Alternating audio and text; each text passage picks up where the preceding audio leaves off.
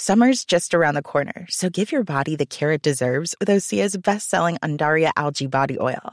Created by infusing Undaria seaweed in barrels of botanical oils, it leaves skin silky, soft, and glowing. Plus, it's clinically proven to improve elasticity and deeply moisturize without feeling greasy. It's safe, clean, vegan skincare. Get 10% off your first order at OseaMalibu.com with code GLOW, plus free shipping on orders over $60.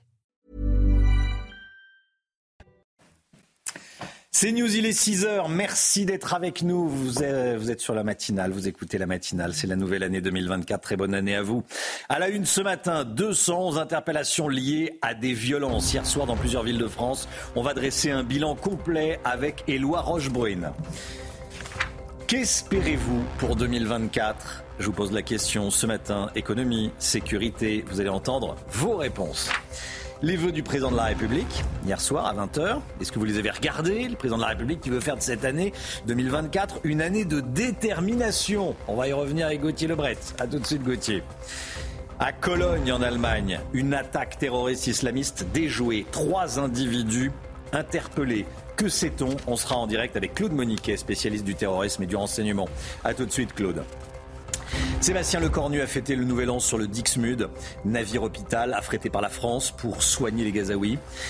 Des Gazaouis, certains. Le ministre des Armées a répondu aux questions d'Harold Hyman, journaliste international pour CNews, et a évoqué la possibilité d'une coalition médicale avec le Royaume-Uni. Vous allez l'entendre.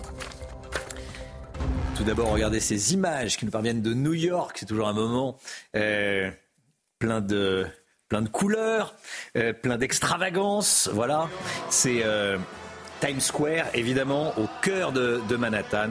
Ce sont des images, voilà, qui nous parviennent en direct.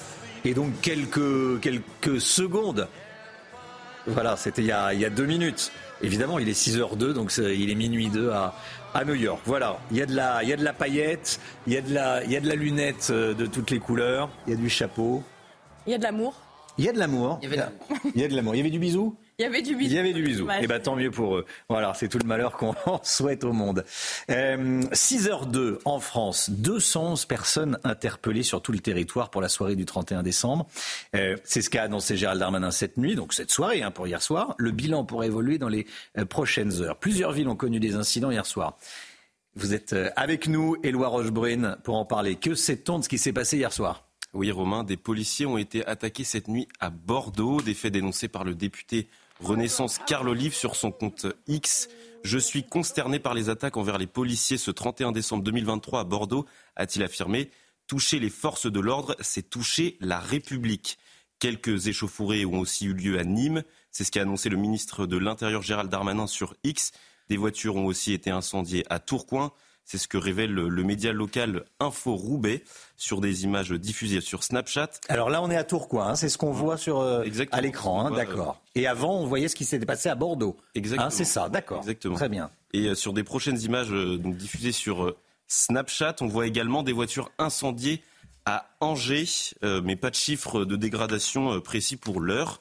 Cette nuit, Gérald Darmanin a annoncé, vous l'avez dit, 211 interpellations sur tout le territoire français. Le bilan reste provisoire, même si le ministre de l'Intérieur s'est déjà réjoui sur le réseau social X que les festivités se soient déroulées dans le calme. Il a ainsi remercié les 90 000 policiers et gendarmes pour leur engagement. Merci beaucoup, Éloi. À Paris, les célébrations du Nouvel An se sont déroulées globalement dans le calme, Marine. Oui, environ 800 000 personnes se sont réunies sur les Champs-Élysées pour admirer le traditionnel feu d'artifice. Une vidéo mapping a été projetée quelques minutes avant sur l'Arc de Triomphe avec comme thème principal les Jeux Olympiques prévus dans 7 mois. Et on en a profité pour vous demander ce que vous souhaitiez pour l'année 2024. Écoutez vos réponses au micro de Laura Le Strat et Jules Bedeau. Pour la France en 2024, voilà, j'aimerais un peu plus d'harmonie, de sérénité, de collectivité, de solidarité. Voilà, je trouve qu'il y a eu beaucoup ces derniers temps de manifestations un peu les uns contre les autres. Qu'elles puissent se rassembler, moins de division entre les peuples et plus de vivre ensemble. On fasse plus attention à tout ce qui est sur les conditions vie pirate, etc. Donc qu'on prenne plus de mesures sur le long terme. Union nationale, qu'elle redevienne la France qu'elle était avant, forte et prospère. Voilà, et puis je voudrais vous entendre ce matin. qu'est-ce que vous souhaitez pour la France et au-delà en 2024. Vous flashez le QR code et vous répondez, vous enregistrez un petit message, un petit coup de peigne, hein, si on se réveille, voilà, et on enregistre. Voilà, moi pour la France, je souhaite plus de sécurité, plus d'argent pour un tel, plus bon. Voilà. Qu'est-ce que vous souhaitez, tiens, autour de la table pour 2024 ? Tous plus d'argent pour l'année à venir. Ça, c'est... Après, il faut en donner les moyens. Exactement. Hein, bon. Ça n'arrive pas comme par magie. La paix dans le monde. La paix dans le monde, ça serait déjà... Vous êtes Miss France l'année prochaine, Alex ? C'est ça, exactement. Je postule. Oui. Non, mais c'est vrai qu'avec tout ce qui se passe, on se dit qu'on a envie que ça se calme un petit peu quand même. Mmh. Vous flashez le QR code et vous répondez. Voilà, c'est comme ça que ça se passe. Le QR code qui a disparu, tiens, hop. Est-ce qu'il va réapparaître ou pas ? Et voilà, il réapparaît. Vous flashez ce QR code qui va rester quelques instants, c'est important. Et puis ensuite, vous enregistrez. Passage obligé pour la nouvelle année, les vœux d'Emmanuel Macron, Marine. Hein. Oui, vous avez pu les suivre en direct sur CNews à 20h hier soir. L'année 2024 sera celle de la fierté. C'est ce qu'a affirmé le président de la République. Une année cruciale, selon ses mots, à nous de choisir de tracer la route plutôt que de la suivre. On l'écoute. 2024, année de détermination, de choix, de régénération, de fierté. Au fond, une année d'espérance.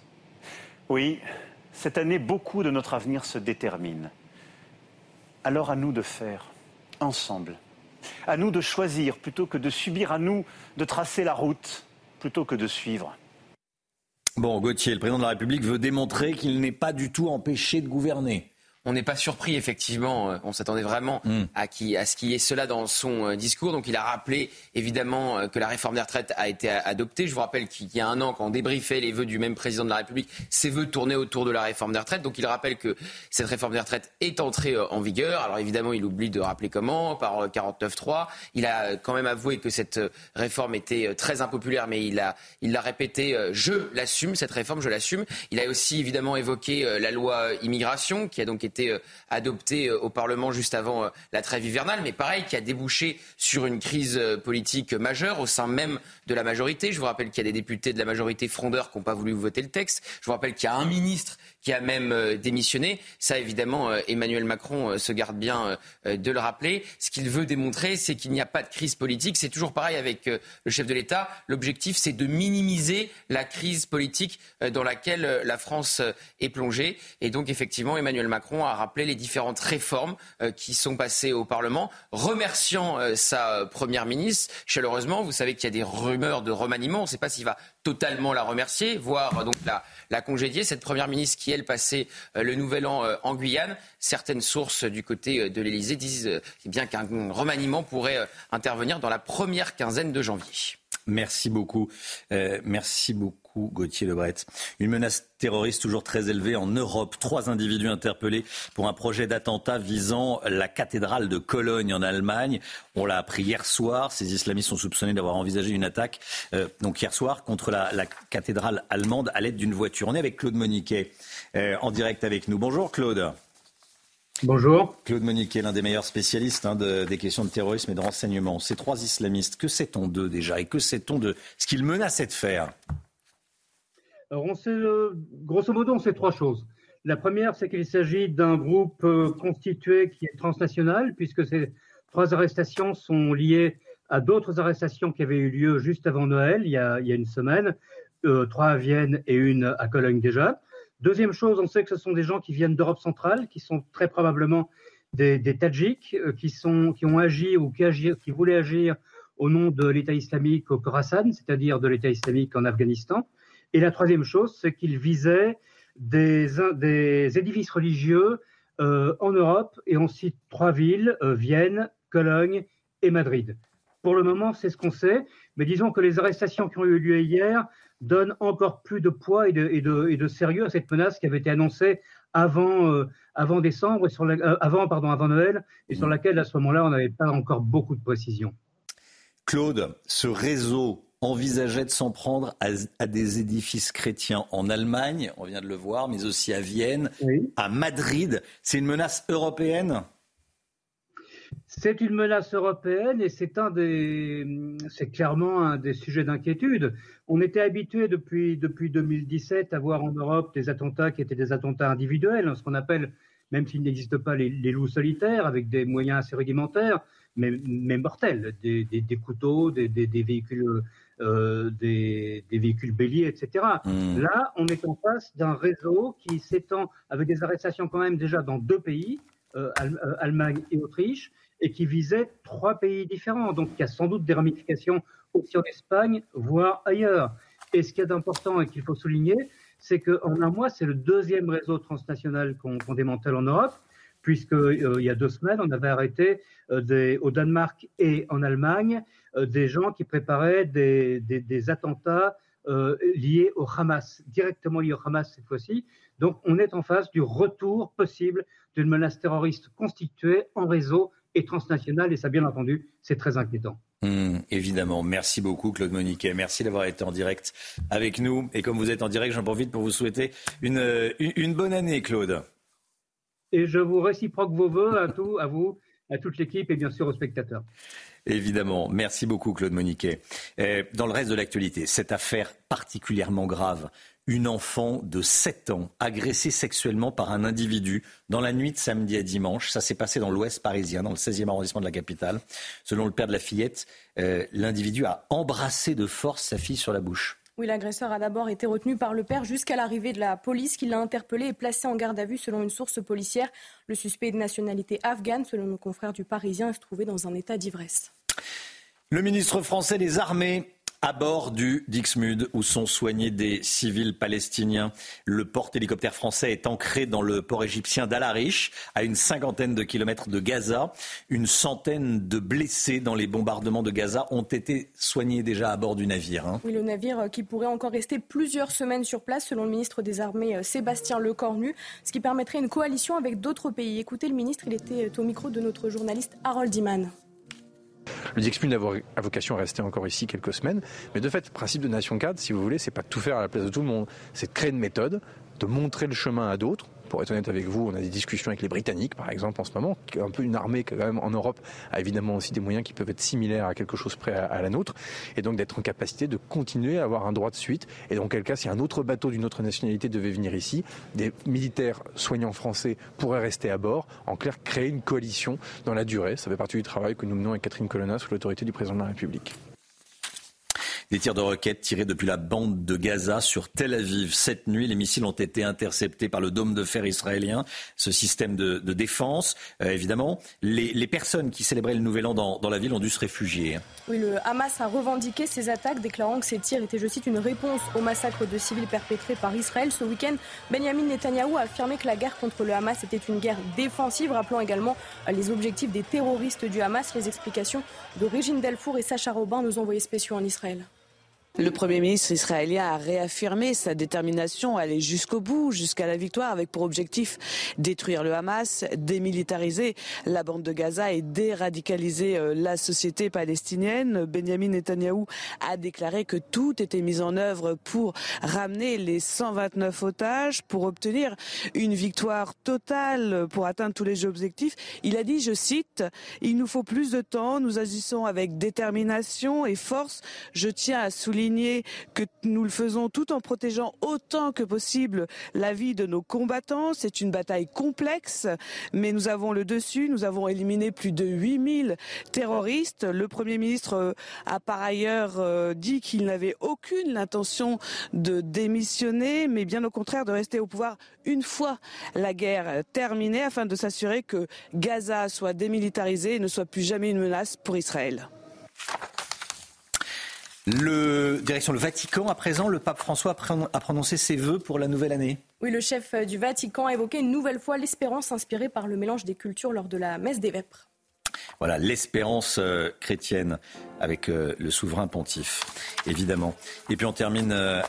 avec ces belles images de festivités partout dans le monde. On commence par Londres. Oui, Londres, où ces artifices ont été tirés à minuit près du Big Ben, avec ces drones déployés, formant un message « London, a place for everyone ». Londres, un endroit pour tout le monde. Des feux d'artifice qui ont illuminé également le ciel de Berlin, juste derrière la porte de Brandebourg. À Dubaï, c'est le Burj Khalifa, plus haut tour du monde, qui a brillé hier. Et puis les fêtes ont aussi eu lieu à Taïwan et en Thaïlande. C'est News, 6h14. Restez bien avec nous. Dans un instant, on va parler de beaucoup de choses. On va retourner en Israël. On va parler également dans un instant d'un couple franco-israélien. On va vous raconter son histoire. À tout de suite. C'est News, il est 6h15, merci d'être avec nous, très bonne année à vous. Le point sur l'info, le rappel des titres avec Marine Sabourin. 211 personnes ont été interpellées cette nuit, c'est ce qu'a annoncé Gérald Darmanin. Le bilan pourrait évoluer dans les prochaines heures. Des policiers ont été attaqués cette nuit à Bordeaux. Quelques échauffourées ont aussi lieu à Nîmes, où là aussi des policiers ont été visés par des tirs de mortier.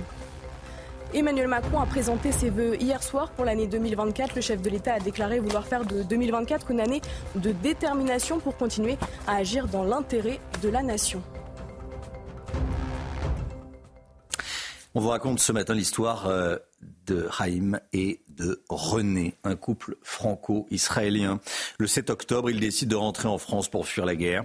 Mais une fois arrivé, le couple fait face à de nombreux actes antisémites. Oui, ils ont alors décidé de retourner en Israël pour retrouver paradoxalement plus de sécurité. Écoutez leur témoignage recueilli par Thibaut Marcheteau et Fabrice Elsner. Haïm et René étaient dans leur appartement le 7 octobre dernier, quand ils ont été réveillés par des centaines de roquettes tombés à quelques mètres de leur terrasse. On voyait les roquettes nous tomber comme ça. Et on avait peur que ça nous tombe là, sur la terrasse. On avait peur. Mais on ne savait pas. Ça pouvait nous tomber sur la maison. C'est arrivé déjà. C'est arrivé chez ma sœur. À contre-cœur, ils décident de fuir leur pays. C'est ma sœur qui nous a donné les coordonnées du ministère des Affaires étrangères.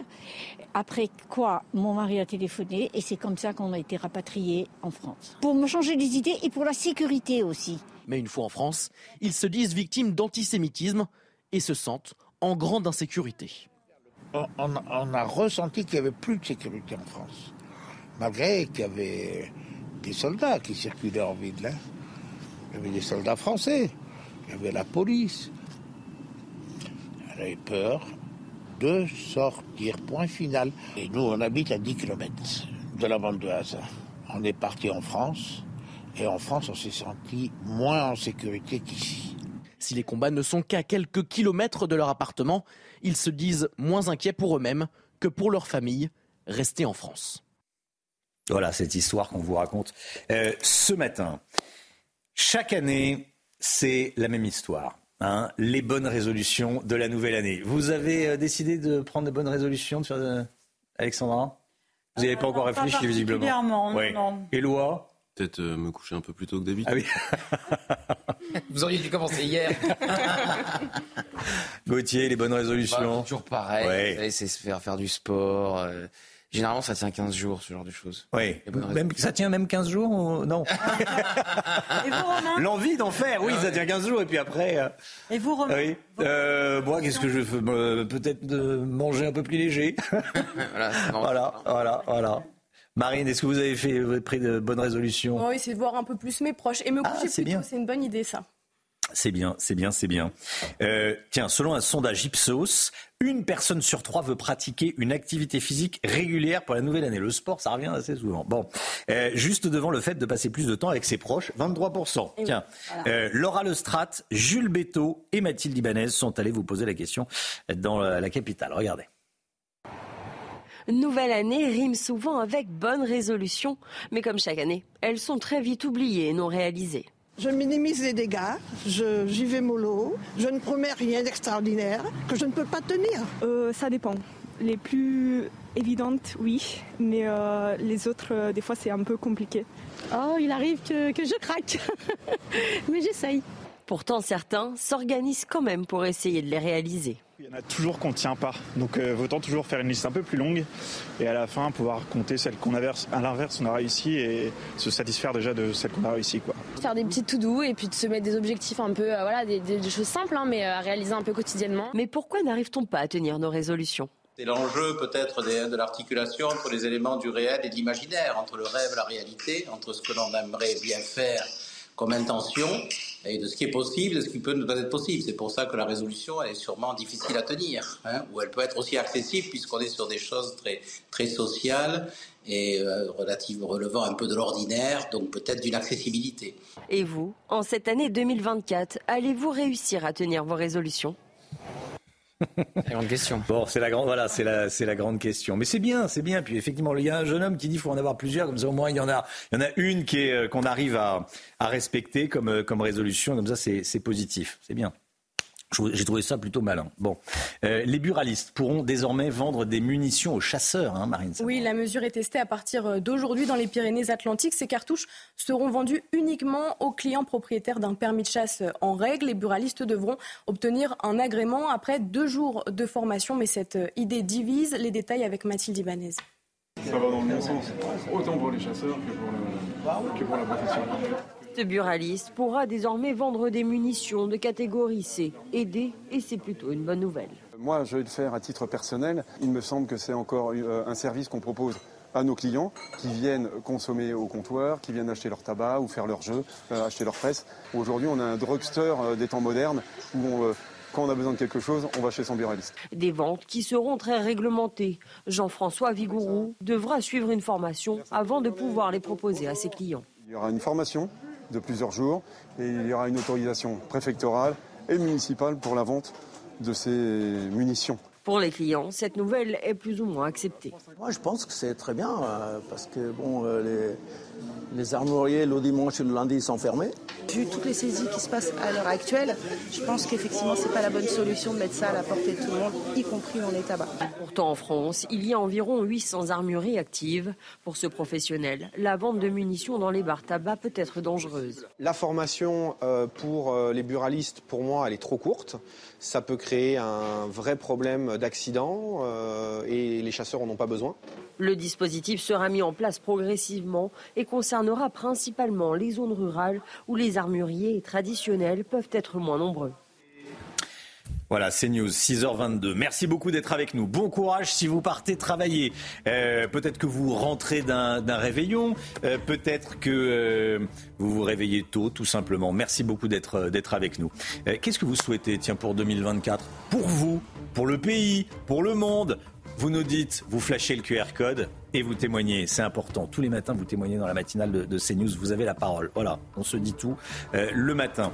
Tout le monde est là. On est avec Marine Sabourin, on est avec Gauthier Le Bret, on est avec Alexandra Blanc et on est avec Éloi Rochebrouine. Voilà, avec vous, Éloi, on voit ce qui s'est passé. Il y a eu 200 interpellations quand même cette nuit, hein, suite à des violences. Voilà, on va en parler tout au long de la matinale. Emmanuel Macron, les vœux du président de la République, est-ce que vous les avez vus ? Qu'est-ce que vous en avez pensé ? Il a très peu évoqué les 4 I.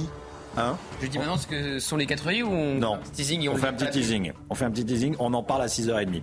Restez bien avec nous, à tout de suite. 6h25, tout de suite, le temps et on commence avec la météo des neiges. La météo des neiges avec Murprotec, expert en traitement définitif contre l'humidité. Diagnostic gratuit sur murprotec.fr. C'est parti pour la météo des neiges avec des conditions de plus en plus enneigées avec l'arrivée de fréquentes perturbations au cours des prochains jours. De la neige en abondance à prévoir notamment sur les Alpes du Nord, mais pas seulement. Il y en aura aussi pour le Massif central.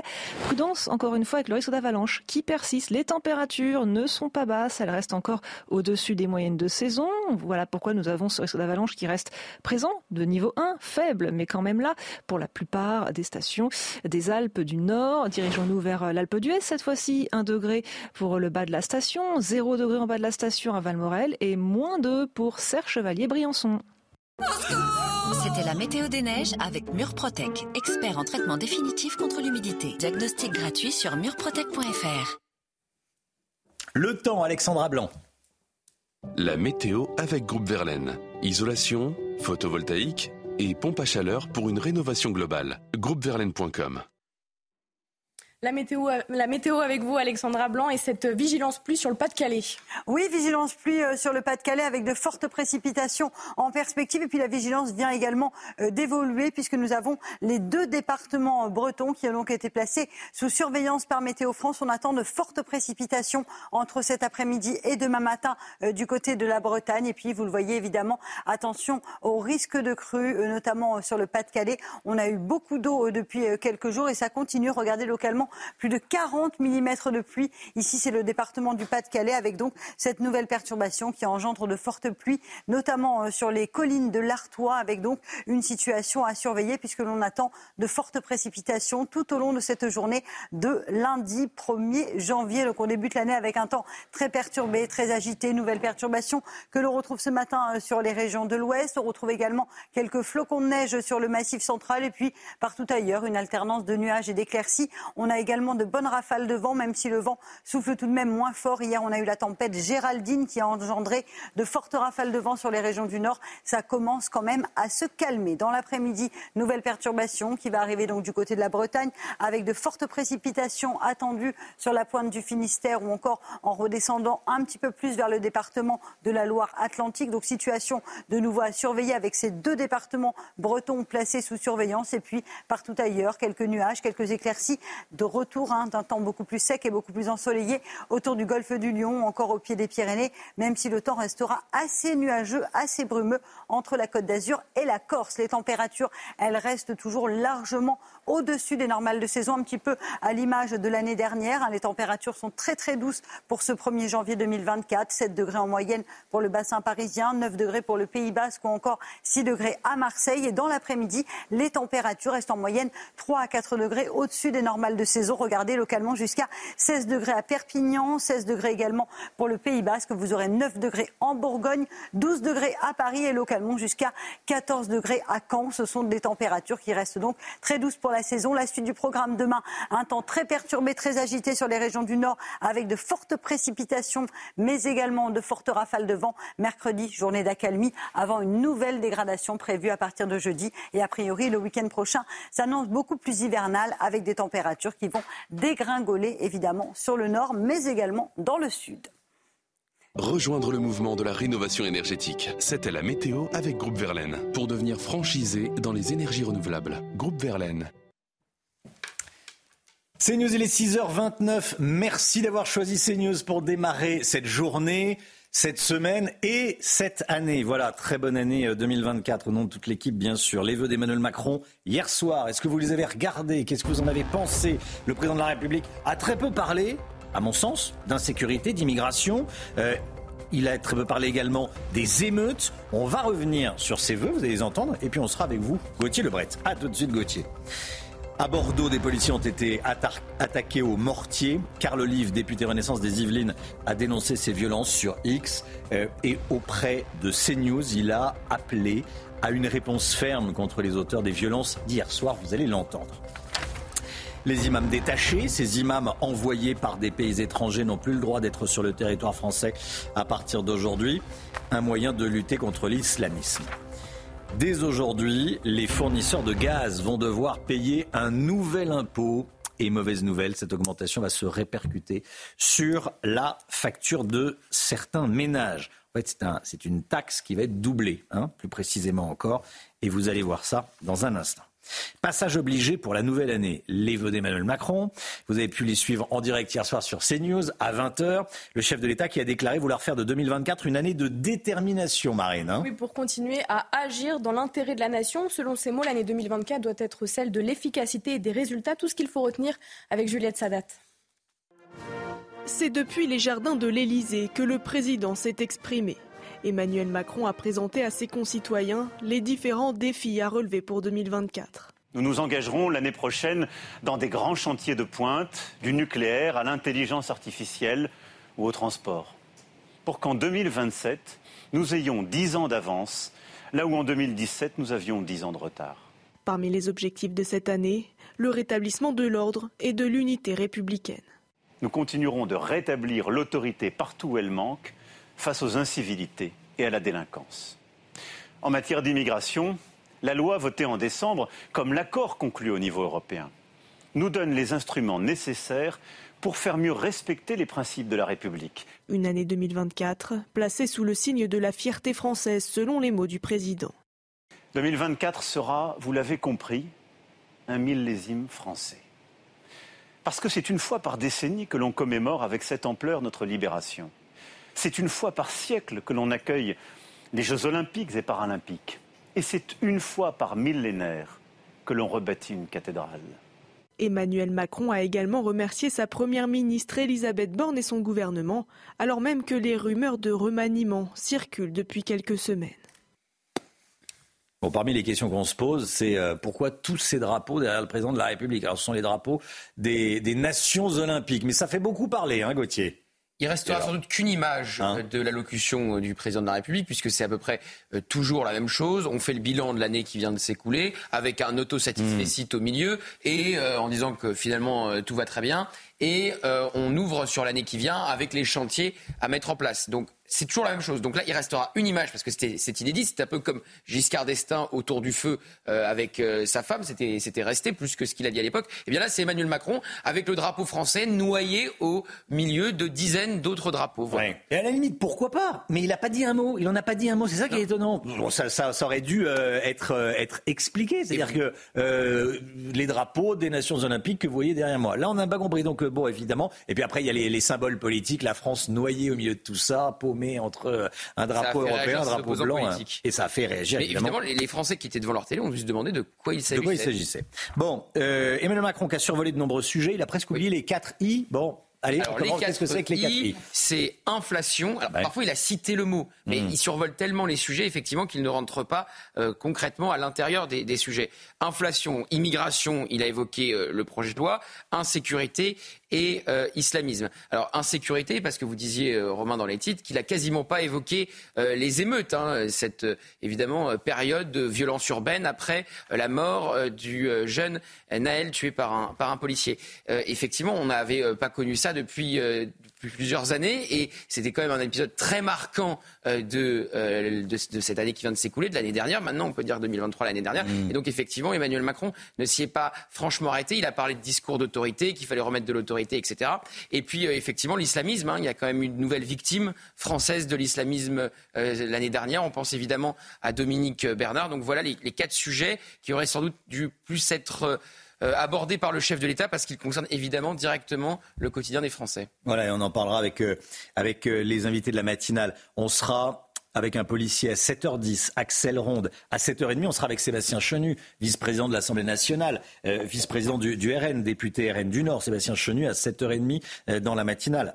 8h10, Patrick Stefanini, ancien secrétaire général du ministère de l'Immigration. Vous savez, l'un des deux auteurs du rapport sur l'aide médicale d'État. Ce sera question de la loi immigration, mais pas que. Patrick Stefanini, toujours passionnant. Et puis, 8h30, Edwige Diaz, député RN de Gironde. Rudy Mana, porte-parole du syndicat de police Alliance. Et on sera avec le maire de Montargis, parce que ce matin, le ministre de l'Intérieur se rend à Montargis. On sera évidemment en direct. Benoît Dijon, maire de Montargis, 8h40. Gros programme ce matin dans la matinale. C'est pas parce que c'est le 1er janvier qu'on se laisse aller. C'est très très riche ce matin. 211 interpellations hier soir, Marine Sabourin. Oui, des policiers ont été attaqués au mortier d'artifice hier soir. Les faits se sont déroulés à Bordeaux. Le député Renaissance des Yvelines, Carl Olive, appelle à ce que les auteurs de ces violences soient sévèrement punis. Écoutez. Quand on voit ces images d'hier soir, on ne peut être que révolté. Je dis souvent que toucher un policier, toucher un élu, c'est finalement toucher la République et abîmer les Français. On y est. Et j'espère qu'il y aura vraiment une réactivité à la hauteur de ce qui s'est passé en termes de délit, que toutes celles et ceux qui ont voulu, encore une fois, abîmer la France soient sévèrement punis à la hauteur du délit qu'ils ont enfreint en cette Saint-Sylvestre. Voilà, il y a eu des violences. Il y a eu des violences également dans d'autres villes, Marine. Oui, à Nîmes, c'est ce qu'a annoncé Gérald Darmanin. Et on vous montre aussi ces images de voitures brûlées dans les villes d'Angers et de Tours, quand vous allez les apercevoir. Voilà, ça c'est dans la ville de Tourcoing. Hier soir, il y a eu également des violences à Angers. Voici les images. À Paris, les célébrations du Nouvel An se sont déroulées dans le calme, à peu près. Environ 800 000 personnes, un petit million, se sont réunies sur les Champs-Élysées pour admirer le feu d'artifice. Oui, une vidéo mapping a été projetée quelques minutes avant sur l'Arc de Triomphe, avec comme thème principal les Jeux Olympiques prévus dans 7 mois. Voilà, ça c'est le feu d'artifice. Et il y a eu le mapping juste avant, voilà, sur le thème des JO. Incroyable, c'est beau. Ça, quand c'est bien, faut le dire, et je trouve que c'était particulièrement réussi. Voilà, faut avouer que ça. C'est classe beau, quand même. C'est classe, voilà, comme on dit. Après, est-ce que ça se passera bien ? C'est une autre histoire. Jusqu'ici, tout va bien, comme on dit. Hein, ça peut être qu'une bonne surprise, puisque tout le monde dit que ça va être une catastrophe, donc si ça se passe bien, ça sera une bonne surprise.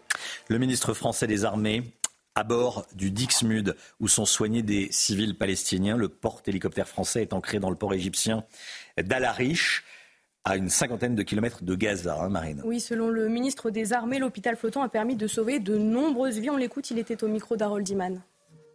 C'est que souvent on récupère des malades qui ont été parfois pas très bien soignés à Gaza, pour les raisons qu'on peut imaginer, qui ont déjà parfois été amputés sur place et qui connaissent des difficultés de suite qui sont absolument épouvantables. Et c'est là où, au fond, la France sauve littéralement des vies et permet effectivement de reconstruire des parcours, quitte même d'ailleurs à faire venir quelques enfants dans des hôpitaux parisiens, ce que nous allons faire, ce que nous avons commencé à faire, ce que nous allons continuer à faire.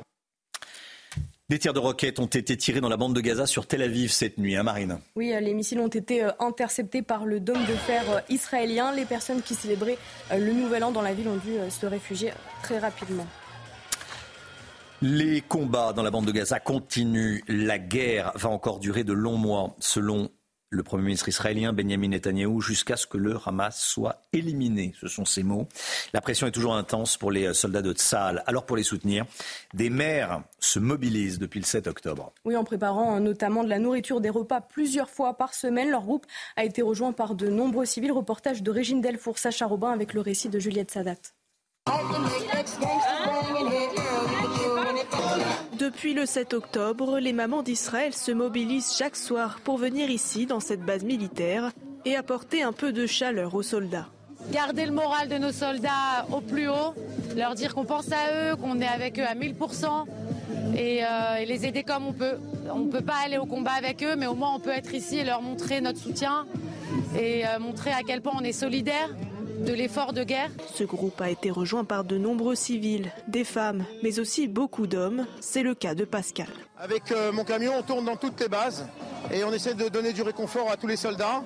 Et bon, parce qu'ils ont besoin de chaleur humaine, de soutien, de voir qu'on est là derrière. Et tous les francophones d'Ashdod sont là pour les soutenir au maximum. En tout, c'est plus de 400 sandwichs qui sont préparés chaque jour et des barbecues organisés 3 fois par semaine. Une initiative appréciée des soldats. Ça fait 3 mois et comme on ne mange pas très bien tous les jours, ça nous donne énormément de force, vraiment. Des moments de chaleur et de soutien indispensables pour le moral des soldats qui, pour beaucoup, ont à peine la vingtaine. À partir d'aujourd'hui, la France n'accepte plus sur son sol d'imams détachés, c'est-à-dire venant de pays étrangers. Le gouvernement souhaite, avec cette mesure, lutter contre l'influence de pays étrangers sur l'islam en France. Oui, car ces imams sont accusés pour certains d'être le relais d'un islam radical. C'était l'une des grandes promesses d'Emmanuel Macron contre le séparatisme en 2020 lors de son discours aux Mureaux. Mais l'application de cette mesure pourrait s'avérer très compliquée. Les explications de Maxime Lavandier. À compter de ce jour, la France n'accepte plus de nouveaux imams détachés, c'est-à-dire des fonctionnaires formés et envoyés par leur pays d'origine. Avec cette mesure, l'objectif du gouvernement est clair, limiter l'influence des pays étrangers et ainsi restreindre la diffusion du séparatisme islamiste. Pour l'imam de Bordeaux, le gouvernement se trompe de cible. L'intégrisme et le terrorisme se développent plutôt dans les réseaux sociaux, c'est pas dans les mosquées. Les mosquées sont très contrôlées. Autre problématique, l'offre et la demande. Le nombre d'imams détachés a déjà diminué ces dernières années. De 300 en 2020, il ne serait plus que 180 officiers dans les mosquées, selon les associations religieuses. La démographie musulmane est à l'image de la démographie française, donc elle est croissante. Donc il y a un besoin. À cela s'ajoute l'absence d'un véritable institut de formation pour assurer le recrutement aux 2900 lieux de culte présents en France. En France, l'État ou les pouvoirs publics n'ont pas à intervenir directement dans les contenus théologiques, dans la formation des imams, dans le sens théologique. Donc c'est ces organisations qui doivent aménager un certain nombre de types d'enseignements qui permettent à ces imams de connaître la société française. Le ministère de l'Intérieur promet d'aider à multiplier le nombre de formations pour les imams sur le sol français, dans le respect de la laïcité. Direction Kharkiv, à présent, au nord-est de l'Ukraine, où des frappes russes ont fait 28 blessés. Moscou a déclaré avoir visé des cibles militaires en représailles à l'attaque qui a fait 24 morts et 108 blessés à Belgorod, en Russie. Oui, des tirs imputés à l'Ukraine qui est restée muette pour l'instant. Les détails avec Juliette Sadat. la riposte russe ne s'est pas fait attendre. Hier à l'aube, d'épaisses volutes de fumée s'élevaient dans le ciel de Kharkiv, dans le nord-est de l'Ukraine. Les cibles selon Kiev, des bureaux, des immeubles résidentiels, des cafés. Moscou, de son côté, affirme avoir frappé des installations militaires en représailles de l'attaque la plus meurtrière en Russie, imputée à l'Ukraine ce samedi. En réponse à cet acte terroriste, les forces armées de Russie ont frappé des installations militaires dans la ville de Kharkiv. Une frappe de missiles de haute précision sur l'ancien complexe hôtelier du Kharkiv Palace a éliminé des membres du renseignement militaire et des forces armées ukrainiennes. Sur le terrain, la ligne de front semble figée. L'armée russe reste en contrôle dans l'est et le sud de l'Ukraine. Commencée en juin, la contre-offensive ukrainienne s'embourbe. Dans le même temps, Vladimir Poutine a prononcé son traditionnel discours du Nouvel An. Sans évoquer la ligne de front, il a appelé à l'unité du pays. Nous avons prouvé à maintes reprises que nous pouvons résoudre les tâches les plus difficiles et que nous ne reculerons jamais, car aucune force ne peut nous diviser. Le président russe, qui a promis à ses concitoyens une Russie plus forte pour l'année 2024. Mauvaise nouvelle pour de nombreux ménages, une taxe payée par les fournisseurs de gaz va presque doubler à partir d'aujourd'hui. Ça a évidemment des conséquences sur les prix du gaz dans certains foyers. Oui, le gouvernement avait pourtant promis en septembre dernier que cette hausse de taxe serait sans impact pour les consommateurs. Pour rappel, la taxe concernée avait été gelée fin 2021 dans le cadre de la mise en place du bouclier tarifaire. Les explications de Dounia Tengour. Le ministre de l'économie Bruno Le Maire l'avait pourtant assuré, la hausse de l'accise, une taxe sur le gaz naturel ne devait avoir aucun impact sur le consommateur. Et pourtant, la facture de gaz de nombreux Français risque bel et bien d'augmenter. Dès le 1er janvier, cette taxe dite assise va doubler, passant de 8,45 € le mégawattheure à 16,37 €. Une augmentation qui confirme bien la sortie du bouclier tarifaire souhaité par l'exécutif. Pour le consommateur, ayant opté pour une offre tarifaire à prix fixe, la hausse peut aller jusqu'à 8 € du mégawattheure selon les experts, soit 80 centimes par kilowattheure. La hausse de cette taxe sur le gaz devrait permettre à l'État d'économiser près d'1,9 milliard d'euros. CNews, il est 7h15. Merci d'être avec nous. Restez bien sur CNews. Bon courage si vous partez travailler. Bonne année à vous. On va se la souhaiter, cette bonne année, tout au long de la matinale et tout au long de la journée sur CNews. L'équipe est là. On est avec Marine Sabourin, on est avec Gauthier Le Bret, on est avec Alexandra Blanc, on est avec Éloi Rochebrouine. Voilà, tout le monde est là. On va retrouver nos envoyés spéciaux, bien sûr, tout au long de la matinale. Il y a tous les invités. Bien sûr, beaucoup de réactions politiques, notamment à ce qu'a dit Emmanuel Macron hier soir. Est-ce qu'il vous a convaincu, le président de la République ? Autre question que je vous pose ce matin, qu'est-ce que vous souhaitez, tiens, pour 2024, pour vous, pour votre famille, pour vos amis, pour la France, pour le monde? Vous flashez le QR code et vous nous dites, et vous passez à l'antenne. C'est important de prendre la parole. Et vous l'avez, la parole, sur CNews, vous savez, notamment tous les matins.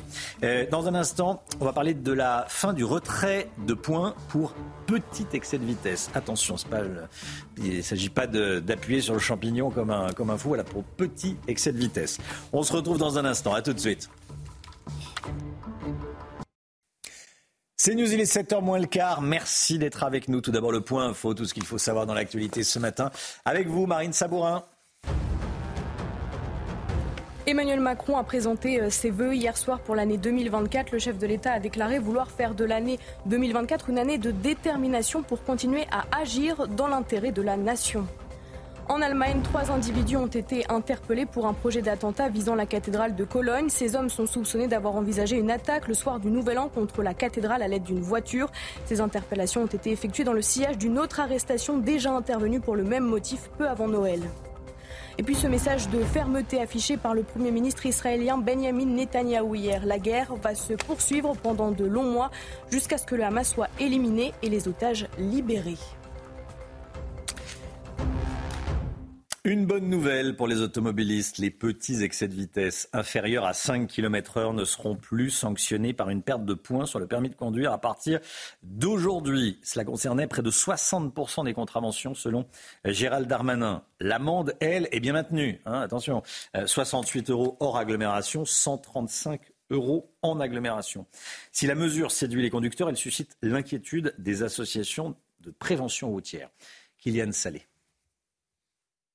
Bonne nouvelle si vous commencez l'année avec peu de points sur votre permis. vous n'en perdrez plus en cas d'excès de vitesse de moins de 5 km/h. Je pense que c'est une bonne chose pour le permis. Oh, pardon, oui, c'est bien pour le permis, ouais. Non, je pense que c'est bien, ouais. C'est pas normal. Pourquoi ? Bah, parce que ça va, déjà qu'il y a beaucoup d'imbéciles qui font des excès à outrance. Et ça va encourager. Bah, je trouve que c'est très bien déjà de ne plus avoir de points en moins parce que c'est quand même important et puis ça coûte super cher. La France était le seul pays européen à sanctionner ainsi une nouvelle mesure qualifiée de bon sens par les associations d'automobilistes. C'est-à-dire quand vous vous faites prendre parce que vous roulez 2 ou 3 km/h au-dessus de la vitesse réglementaire, bon, on ne peut pas l'admettre. Du côté des associations pour la prévention routière, il s'agit d'une mesure insensée. Les accidents mortels qui sont dus à des excès de vitesse, eh bien on en a 47% qui sont dus à des excès de vitesse inférieurs à 10 km/h. Donc on voit bien qu'il n'y a pas de petits excès de vitesse. Plus de perte de points sur le permis de conduire, certes, mais l'amende forfaitaire ne disparaît pas. Elle est toujours de 68 €. Voilà, attention, c'est simplement la perte de points qui disparaît. L'amende reste toujours. Donc au niveau finances, l'État, pas fou, n'a pas décidé de retirer l'amende pour les petits excès de vitesse. Bon, une année sous le signe du sport pour la France qui accueille les Jeux Olympiques dans 7 mois. Vous avez travaillé sur la question, Marine Sabourin. Oui, puisque les projecteurs du monde entier vont être braqués sur nous, mais il reste encore beaucoup de travail entre la sécurité, les travaux et les transports en commun. Le chemin est encore long, regardez. Il y a ces visages qu'on connaît déjà, comme ceux de Florent Manodou et Thomas Pesquet, et ceux que l'on découvrira les 10 et 15 janvier, sélectionnés pour porter la flamme olympique. Début février, les Français découvriront les quelques 1700 médailles de la maison Chaumet. Un Graal pour les athlètes absolument magnifique, selon Tony Estanguet, patron de Paris 2024. En mars, le comité d'organisation recevra les clés du village olympique de Seine-Saint-Denis, qui accueillera 14 500 athlètes et leur staff. Les 45 000 volontaires et bénévoles, eux, seront réunis pour une grande convention le 23 mars. Enfin, la tant attendue flamme olympique arrivera à Marseille le 8 mai à bord du Bélem, le plus vieux trois-mâts français, avant de quitter l'Hexagone le 7 juin depuis Brest pour rejoindre la Guadeloupe. Top départ du défilé de la cérémonie d'ouverture le 26 juillet à 20h24. Les célébrations des Jeux vont être vécues par l'ensemble des Français qui le souhaiteront. Ça va être partout pour tout le monde. À tous les moments, ça va durer 4 mois. Paris souhaite aussi que le moment des Jeux soit un grand moment de partage avec les Parisiennes et les Parisiens, avec toutes celles et ceux qui aiment Paris, qui seront là à ce moment-là. Une cérémonie qui fera l'objet d'une attention particulière. C'est la première fois dans l'histoire des Jeux Olympiques, mais y compris des grands événements sportifs, type Coupe du Monde de football, que la cérémonie se déroule en dehors d'un stade. Ce sont donc près de 35 000 forces de sécurité intérieure qui seront là ce jour J à Paris le 26 juillet 2024, ce qui n'a pas de précédent dans l'histoire des forces de l'ordre. Si 70% des besoins en matière de sécurité ont déjà été couverts selon Paris 2024, la question reste majeure. Le quotidien des Franciliens, lui, risque d'être bouleversé. Des restrictions dans le centre de Paris devraient être effectives de 6h30 du matin à minuit en véhicule motorisé. Prendre les transports en commun sera là aussi compliqué. Le préfet de la région Île-de-France soulignait début décembre un risque de saturation dans une lettre adressée au ministre des Transports. De nombreuses incertitudes à 7 mois des Jeux Olympiques, alors que le compte à rebours a bel et bien commencé. Voilà, sur le prix des transports, ça fait beaucoup parler parce que le prix du ticket de métro a passé à 4 €, x2, bam. Sauf que, il y a possibilité d'acheter des tickets en avance, des carnets de tickets en avance. Oui, et puis il y a le pass Navigo aussi. Ou le pass Navigo, et là ça.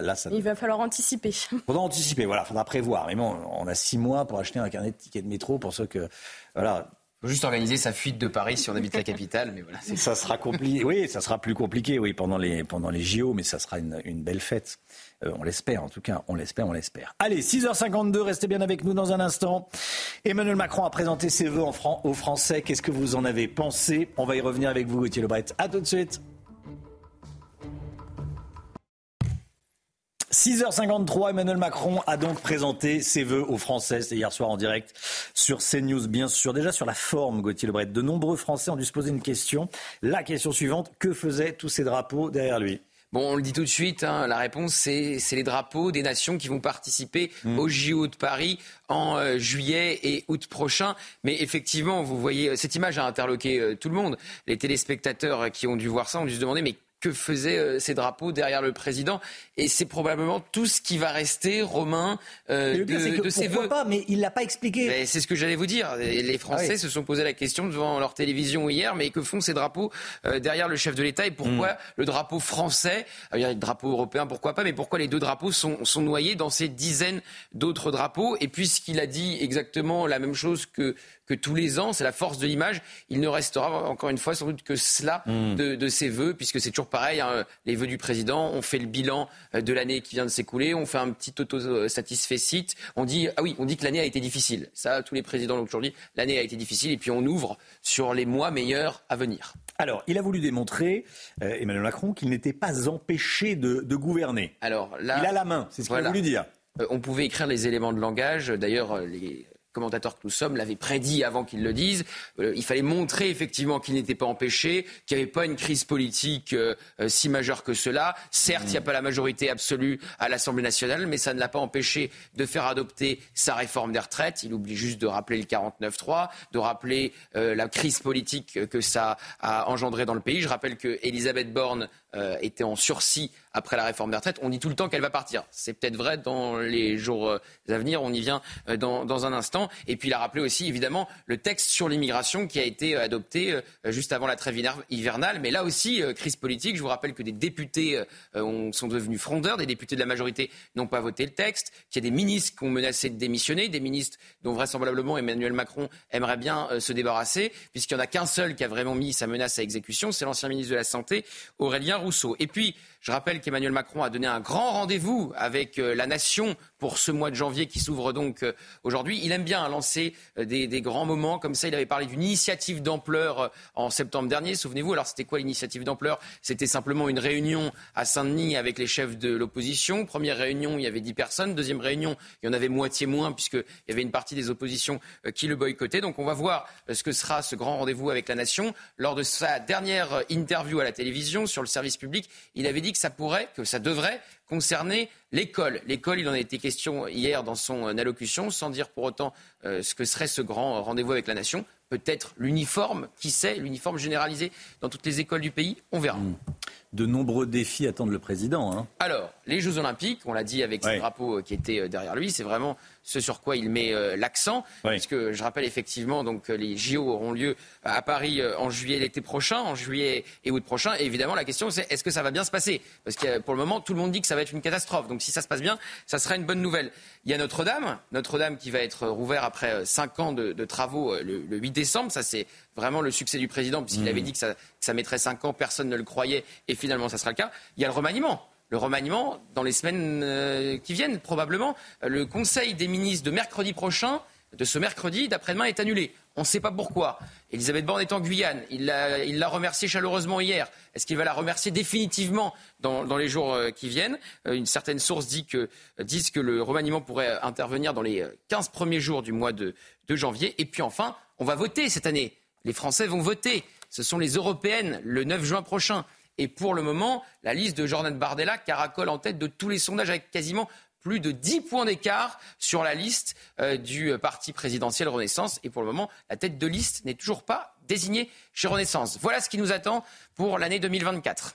Gauthier Le Bret, merci beaucoup Gauthier. C'est vrai qu'en vrai, il n'a pas dit grand-chose. Hein. Pour aller droit au but, il n'a pas dit grand-chose. Mais en vérité, il ne se dit jamais grand-chose lors de ces traditionnelles cérémonies de vœux. Une ou deux idées, mais effectivement, il y a eu des... L'année dernière, c'était la réforme des retraites, et cette année, c'est les JO. Voilà, en gros, ce qu'il faut retenir. Les JO, c'est la réforme des retraites de cette année.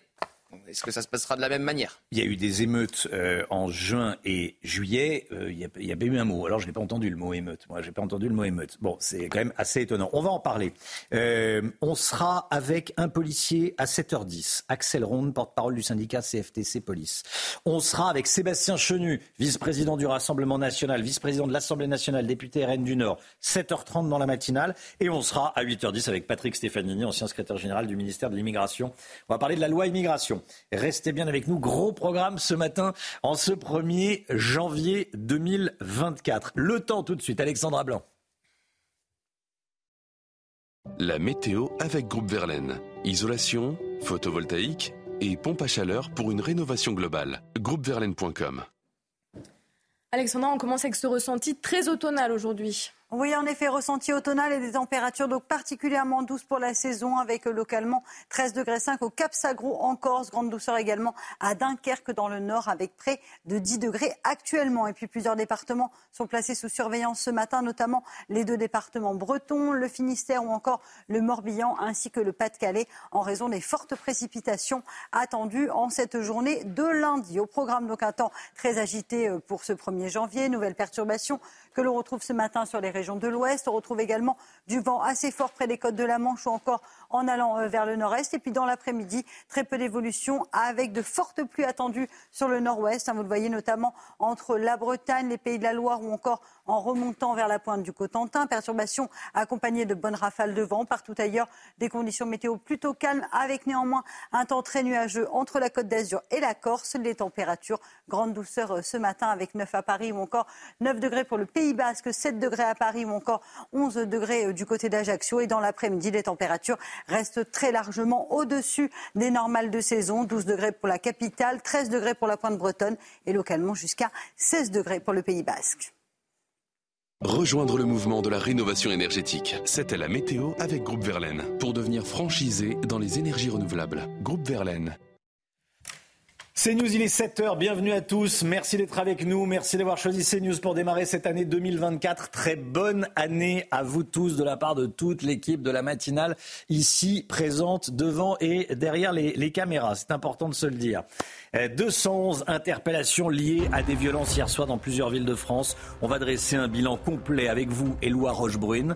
Et puis on sera en direct avec Axel Ronde, porte-parole du syndicat CFTC Police. Qu'espérez-vous pour 2024 ? Je vous pose la question ce matin. Économie, sécurité, vous allez entendre vos réponses. Les vœux du président de la République hier soir, est-ce que vous les avez regardés ? Le président de la République qui veut faire de cette année 2024 une année de détermination. Qu'est-ce que ça veut dire exactement ? On y reviendra à nouveau avec vous, Gauthier Le Bret. Sébastien Lecornu a fêté le Nouvel An sur le Dixmude, navire hôpital affrété par la France pour soigner des Gazaouis. Le ministre des Armées a répondu aux questions d'Harold Hyman, journaliste international pour CNews. Il a évoqué la possibilité d'une coalition médicale avec le Royaume-Uni. Vous allez l'entendre. 211 personnes interpellées sur tout le territoire cette nuit. C'est ce qu'a annoncé Gérald Darmanin. Le bilan pourrait évoluer, évidemment, dans les prochaines heures. Plusieurs villes ont connu des incidents hier soir. On va faire un point complet avec vous, Éloi Rochebrouine. Éloi, que sait-on de ce qui s'est passé cette nuit ? Alors tout d'abord, des policiers ont été attaqués à Bordeaux. Vous pouvez le voir sur ces images qui vont s'afficher sur votre écran. Quelques échauffourées ont aussi eu lieu à Nîmes. C'est ce qu'a annoncé le ministre de l'Intérieur, Gérald Darmanin. Des voitures ont aussi été incendiées à Angers. Vous pouvez aussi le voir sur ces images. Cette nuit, Gérald Darmanin a annoncé, vous l'avez dit, 211 interpellations. Le bilan reste provisoire, mais il a aussi remercié les 90 000 policiers qui ont participé à la sécurisation des lieux toute la nuit dernière. Merci beaucoup Éloi. Voilà, et le ministre de l'Intérieur qui va se rendre à Montargis. Montargis qui a payé un très lourd tribut aux émeutes de juillet et juin dernier. Mais ça, on va en parler évidemment tout au long de la matinale. Gérald Darmanin à Montargis. À Paris, les célébrations du Nouvel An se sont déroulées globalement dans le calme. Oui, environ 800 000 personnes se sont réunies sur les Champs-Élysées pour admirer le traditionnel feu d'artifice. Une vidéo mapping a été projetée quelques minutes avant sur l'Arc de Triomphe avec comme thème principal les Jeux Olympiques prévus dans 7 mois. Et un peu plus tôt, on vous a demandé ce que vous souhaitiez pour l'année 2024. Écoutez vos réponses. Pour la France en 2024, voilà, j'aimerais un peu plus d'harmonie, de sérénité, de collectivité, de solidarité. Voilà, je trouve qu'il y a eu beaucoup ces derniers temps de manifestations un peu les uns contre les autres. Qu'elles puissent se rassembler. Moins de division entre les peuples et plus de vivre ensemble. On fasse plus attention à tout ce qui est sur les conditions, vie pirate, etc. Donc qu'on prenne plus de mesures sur le long terme. Union nationale, qu'elle redevienne la France qu'elle était avant, forte et prospère. Je Je voudrais vous entendre ce matin. Qu'est-ce que vous souhaitez pour la France et au-delà pour 2024? Vous flashez le QR code qui s'affiche à l'écran avec votre smartphone et vous enregistrez une petite vidéo. Voilà, ça peut être sur l'économie, sur la sécurité, ça peut être pour vous. Vous avez la parole ce matin dans la matinale de CNews. Et tous les matins, vous le savez, bien sûr. Passage obligé pour la nouvelle année, les vœux d'Emmanuel Macron. Vous avez pu les suivre en direct hier sur CNews. L'année 2024 sera celle de la fierté, a affirmé le président de la République. Une année cruciale, selon ses mots, à nous de choisir de tracer la route plutôt que de suivre. On l'écoute. 2024, année de détermination, de choix, de régénération, de fierté. Au fond, une année d'espérance. Oui, cette année, beaucoup de notre avenir se détermine. Alors à nous de faire, ensemble. À nous de choisir plutôt que de subir, à nous de tracer la route plutôt que de suivre. Gauthier Le Bret, le président veut démontrer qu'il n'est pas empêché de gouverner. Bah oui, c'est important pour le président de la République après la crise politique, juste avant la trêve hivernale, après le vote de cette loi immigration, vote sans une partie des voix des députés Renaissance, puisque vous savez qu'il y a eu un deal avec les Républicains et que le texte a été considérablement durci. Alors il a évoqué ce texte sur l'immigration, comme il a évoqué la réforme des retraites, rappelant que ces deux réformes majeures ont été adoptées. Alors l'une a débouché sur une fracture de la majorité et l'autre sur un 49-3 et sur un gouvernement qui a été grandement bousculé. On parlait déjà du départ d'Elisabeth Borne, c'était il y a plusieurs mois. Ensuite, donc, sur le départ d'Elisabeth Borne, on va voir s'il y a un remaniement en début d'année. Des conseillers du président de la République expliquent que ça pourrait arriver sous la première quinzaine de janvier. Alors, je rappelle qu'Elisabeth Borne a été chaudement remerciée par Emmanuel Macron hier, comme s'il allait quasiment mettre un terme à son CDD. Elisabeth Borne qui est en Guyane pour le Nouvel An. Et le Conseil des ministres de cette semaine a même été annulé. Alors, est-ce que ça signifie qu'il y a remaniement ? On ne sait pas pour le moment, mais c'est potentiellement l'un des premiers faits marquants de cette année 2024 politiquement. C'est l'information qui court les rédactions ce matin. C'est l'annulation du Conseil des ministres de mercredi. Ça on l'a. La question, c'est pourquoi. Oui, voilà. La question qui court les rédactions, c'est pourquoi cette annulation. Est-ce que c'est pas synonyme d'un remaniement les jours qui viennent. Mais il faut toujours se méfier des conseillers qui vous expliquent qu'il y a un remaniement. Parce que ceux qui savent ne disent rien et ceux qui ne savent rien parlent. Ça c'est la vieille formule de Bernadette Chirac. Et c'est toujours d'actualité. Le ministre français des Armées à bord du Dixmude où sont soignés des civils palestiniens. Le porte-hélicoptère français est ancré dans le port égyptien d'Al-Arish à une cinquantaine de kilomètres de Gaza. Oui, une centaine de blessés dans les bombardements de Gaza ont été soignés à bord du navire qui pourrait rester encore plusieurs semaines sur place selon le ministre des Armées, ce qui permettrait une coalition avec d'autres pays. Écoutez, le ministre était au micro de notre journaliste Harold Hyman. Le Dixmude a vocation à rester encore ici quelques semaines, mais de fait, principe de nation cadre, si vous voulez, c'est pas de tout faire à la place de tout le monde, c'est de créer une méthode, de montrer le chemin à d'autres. Pour être honnête avec vous, on a des discussions avec les Britanniques, par exemple, en ce moment, un peu une armée quand même en Europe a évidemment aussi des moyens qui peuvent être similaires à quelque chose près à la nôtre, et donc d'être en capacité de continuer à avoir un droit de suite. Et dans quel cas, si un autre bateau d'une autre nationalité devait venir ici, des militaires soignants français pourraient rester à bord. En clair, créer une coalition dans la durée. Ça fait partie du travail que nous menons avec Catherine Colonna sous l'autorité du président de la République. Voilà, Sébastien Lecornu interrogé par Harold Hyman pour CNews. On vous raconte ce matin l'histoire de René et de son mari Haïm, un couple franco-israélien. Le 7 octobre, ils décident de rentrer en France pour fuir la guerre. Mais une fois arrivés, le couple fait face à de nombreux actes antisémites. Oui, ils ont alors décidé de retourner en Israël pour retrouver paradoxalement plus de sécurité. Écoutez leurs témoignages recueillis par Thibaut Marcheteau et Fabrice Elsner. Haïm et René étaient dans leur appartement le 7 octobre dernier, quand ils ont été réveillés par des centaines de roquettes tombées à quelques mètres de leur terrasse. On voyait les roquettes nous tomber comme ça, et on avait peur que ça nous tombe là sur la terrasse. On avait peur, mais on ne savait pas. Ça pouvait nous tomber sur la maison. C'est arrivé déjà, c'est arrivé chez ma sœur. À contre-cœur, ils décident de fuir leur pays. C'est ma sœur qui nous a donné les coordonnées du ministère des Affaires étrangères. Après quoi, mon mari a téléphoné et c'est comme ça qu'on a été rapatriés en France. Pour me changer des idées et pour la sécurité aussi. Mais une fois en France, ils se disent victimes d'antisémitisme et se sentent en grande insécurité. On a ressenti qu'il n'y avait plus de sécurité en France, malgré qu'il y avait des soldats qui circulaient en ville. Hein.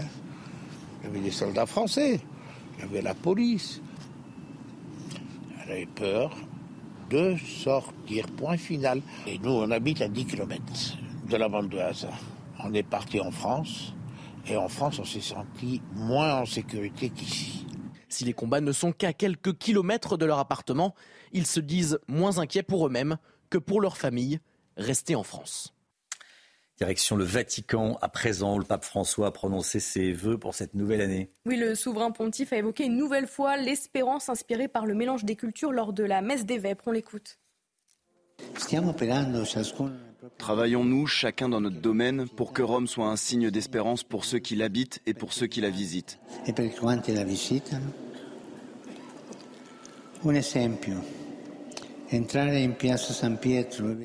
Un exemple, entrer place Saint-Pierre et voir qu'au milieu des bras de la colonnade, des personnes de toute nationalité, culture et religion se déplacent librement et sereinement est une expérience qui suscite l'espérance.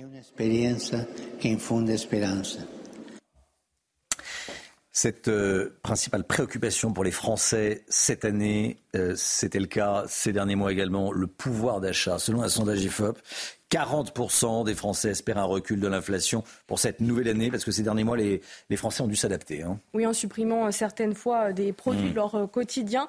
Tous espèrent une baisse des produits alimentaires cette année. Reportage de Laura Le Strat, Raphaël Lazreg avec le récit d'Adrien Spiteri. À la caisse des supermarchés ou sur vos factures d'énergie, les prix étaient particulièrement élevés en 2023 et vous l'avez remarqué. Quand j'achète un fruit à des prix exorbitants, je me dis mais comment font les familles nombreuses? Ça, je me pose la question et je plains les mamans. J'ai un petit revenu, je ne peux pas m'offrir le luxe que j'offrais autrefois. Sur l'alimentation en mars, l'augmentation avoisinait même les 16% sur un an. Alors certains Français s'adaptent, changent leurs habitudes de consommation, mais espèrent des baisses sur certains produits en 2024, lesquels nous vous avons posé la question.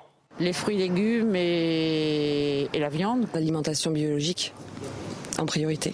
Le saumon, le fromage et les viandes. Ces Français ont-ils raison d'espérer? Le 21 décembre, sur notre antenne, Bruno Le Maire se montrait optimiste. La crise inflationniste, je le confirme, est derrière nous. C'est-à-dire ces prix qui flambent qu'on a connus au cours des 2 dernières années, c'est derrière nous, nous serons sous les 3% d'inflation en 2024. Sur les derniers mois, la diminution de l'inflation se confirme, plus 3,6% en novembre, contre 6,3% en février. Voilà, qu'est-ce que vous souhaitez pour cette année 2024? Je vous pose la question. Ce matin, dans la matinale, vous flashez le QR code. Vous connaissez le principe avec votre smartphone et vous vous enregistrez une vidéo. C'est extrêmement simple, ça va très vite. On se met un petit coup de peigne dans les cheveux, hein, parce qu'il est tôt. Voilà, si vous... Et puis ensuite, on enregistre la vidéo et ça passe à 7h30 et 8h30. Restez bien sur CNews. Dans un instant, on sera en direct avec Axel Ronde, porte-parole du syndicat CFTC Police. Merci beaucoup déjà d'être avec nous en direct ce matin à 7h12 en ce 1er janvier. Un grand merci. On se retrouve dans un instant à parler des interpellations un petit peu partout en France. Axel Ronde va nous parler des remontées du terrain. Voilà, quelles sont les infos remontées du terrain. Restez bien avec nous sur CNews. À tout de suite. Bon réveil et bonne année. C'est News 7h15. Bienvenue à tous. Tout d'abord, le point info, tout ce qu'il faut savoir dans l'actualité ce matin. Avec vous, Marine Sabourin.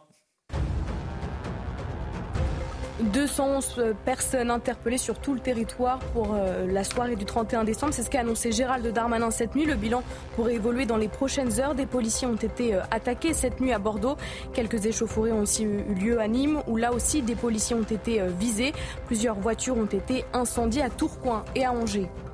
Une taxe sur le gaz va presque doubler à partir d'aujourd'hui pour les fournisseurs et cela aura évidemment des conséquences sur les ménages. Le gouvernement avait pourtant assuré en septembre dernier que cette hausse des taxes n'aurait pas d'impact pour les consommateurs. Et puis le président ukrainien promet de ravager les forces russes dans un message adressé aux Ukrainiens. Puis on l'a appris cette nuit, 5 personnes ont été tuées par des frappes russes à Odessa et à Donetsk. On est en direct avec Axel Ronde, porte-parole du syndicat CFTC Police. Bonjour Axel Ronde, merci beaucoup d'être avec nous ce matin dans la matinale de CNews. 200 interpellations au total en France. Quelles sont les remontées du terrain? Que vous disent vos collègues là? Écoutez, oui, à 1h30 du matin, le ministère de l'Intérieur a communiqué 211 interpellations. Sur les remontées du terrain sur Paris et la Petite Couronne, moi, on me parlerait qu'il y aurait eu à peu près 90 véhicules qui auraient été brûlés, dont une quarantaine sur le 93. Sinon, sur le bilan des interpellations, une certaine mouvance d'ultra-gauche a concentré ses attaques sur les centres de rétention et les prisons. Il y a eu 6 interpellations d'individus qui voulaient tirer des mortiers d'artifice sur la prison de Villepinte. On a aussi 13 personnes interpellées qui voulaient s'en prendre au centre de rétention administratif de Vincennes, là où il y a eu des évasions récemment. On a un bilan assez mitigé pour le moment, avec une action des forces de l'ordre sur tout le territoire national qui ont mené à éviter des points de crispation, et on a pu, sur certaines zones, intervenir rapidement et maîtriser les premiers départs de feu et empêcher, dissuader les individus de continuer à faire des exactions. Mes collègues ont été aussi blessés, certains. Je n'ai pas encore les chiffres. Le ministère de l'Intérieur communiquera au cours de la journée sur le bilan général, mais on peut parler d'un 31 décembre relativement calme, malgré les exactions qui ont pu être commises sur tout le territoire national. Oui, on parle toujours de relativement calme quand c'est pas, quand il n'y a pas de véritables émeutes et que c'est pas le chaos. Mais effectivement, c'est pas normal que des cras soient attaqués par des militants d'extrême gauche. C'est pas normal que vos collègues, évidemment, c'est pas vous qui allez me contredire, que vos collègues soient attaqués. Je pense à Bordeaux, par exemple. Bordeaux, des policiers ont été visés par des voyous armés de mortiers d'artifice. On va revoir les images. C'était pourtant interdit d'ailleurs les mortiers d'artifice. Oui, ils sont interdits. On a mené en amont beaucoup d'opérations pour saisir des mortiers d'artifice. Il y en a eu plus de 18 000 à Mulhouse qui avaient été saisis, et tout le reste de l'année aussi, on concentre nos activités sur la police judiciaire et les commissariats, sur justement ces réseaux qui vendent des gros mortiers d'artifice, parce que c'est ceux-là qui nous posent des difficultés. Sont des armes par destination, et ils sont interdits à la vente, en règle générale réservés aux professionnels artificiers. Maintenant, c'est vrai qu'il y a eu pas mal d'attaques sur des véhicules de police et sur des collègues, que ce soit à Lille, à Nice et effectivement à Angers et Tourcoing. Ouais. Pour le moment, c'est ce que nous avons comme remontée du terrain. Ce sont les remontées. 90 000 policiers mobilisés. C'est énorme. 90 000 policiers mobilisés pour sécuriser une soirée qui devrait être une fête. Il va falloir s'y habituer maintenant. C'est-à-dire que même quand c'est un moment festif, il faut qu'il y ait de la police et des gendarmes partout. Alors ça fait déjà quelques années qu'il y a malheureusement une obligation d'avoir énormément de gendarmes. Mais il y a une montée en puissance. Il y a une montée en puissance parce que la menace terroriste était extrême sur tout le territoire national, et aussi en Europe. On a pu voir en Allemagne des cellules de terroristes démantelées. Donc nous sommes, les services de renseignement, sur le qui-vive, et forcément nous devons avoir énormément de fonctionnaires de police sur le terrain pour faire face à cette menace terroriste, pour pouvoir répliquer immédiatement et neutraliser un potentiel terroriste. Vous imaginez bien qu'il y avait énormément de monde sur les Champs-Élysées, donc il a fallu déployer beaucoup de moyens, avec l'aide de drones aussi, et les caméras de la vidéoprotection de la ville de Paris nous ont permis effectivement de repérer des individus suspects et tout de suite envoyer un équipage pour faire un contrôle préventif et pour éviter justement qu'un individu passe à l'acte. Merci beaucoup Axel Ronde, merci d'avoir été en direct avec nous ce matin et très bonne année à vous, voilà. Merci beaucoup d'avoir été... Vous aussi, bonne année. C'est gentil, voilà, et bonne année à tous les policiers par la même occasion. Merci beaucoup. Il est 7h21, tiens on va parler d'un sujet qui nous concerne tous, dans un petit coin de notre tête, on parle des bonnes résolutions pour 2024. Oui, faire du sport, manger mieux ou même arrêter de fumer. D'ailleurs, selon un sondage Ipsos, 1 personne sur 3 veut pratiquer une activité physique régulière pour la nouvelle année. Et vous, quelles sont vos résolutions? On vous a posé la question au micro de Laura Le Strat, Jules Bedeau et Mathilde Ibanez. Regardez. Nouvelle année rime souvent avec bonnes résolutions. Mais comme chaque année, elles sont très vite oubliées et non réalisées. Je minimise les dégâts, j'y vais mollo, je ne promets rien d'extraordinaire que je ne peux pas tenir. Ça dépend. Les plus évidentes, oui, mais les autres, des fois, c'est un peu compliqué. Oh, il arrive que je craque, mais j'essaye. Pourtant, certains s'organisent quand même pour essayer de les réaliser. Il y en a toujours qu'on ne tient pas, donc autant toujours faire une liste un peu plus longue et à la fin pouvoir compter celles qu'on a à l'inverse, on a réussi et se satisfaire déjà de celles qu'on a réussi, quoi. Faire des petites to-do et puis de se mettre des objectifs un peu, voilà, des choses simples, hein, mais à réaliser un peu quotidiennement. Mais pourquoi n'arrive-t-on pas à tenir nos résolutions ? C'est l'enjeu peut-être de l'articulation entre les éléments du réel et de l'imaginaire, entre le rêve et la réalité, entre ce que l'on aimerait bien faire comme intention et de ce qui est possible, de ce qui peut ne pas être possible. C'est pour ça que la résolution, elle est sûrement difficile à tenir, hein, ou elle peut être aussi accessible puisqu'on est sur des choses très, très sociales et relevant un peu de l'ordinaire, donc peut-être d'une accessibilité. Et vous, en cette année 2024, allez-vous réussir à tenir vos résolutions ? Voilà, il y a une jeune femme qui a interrogé, qui dit oui, il faut se faire une petite to-do. Alors on s'est regardé tous, c'est une to-do list, c'est une liste de choses à faire, voilà, donc il faut se faire une petite to-do. Bon.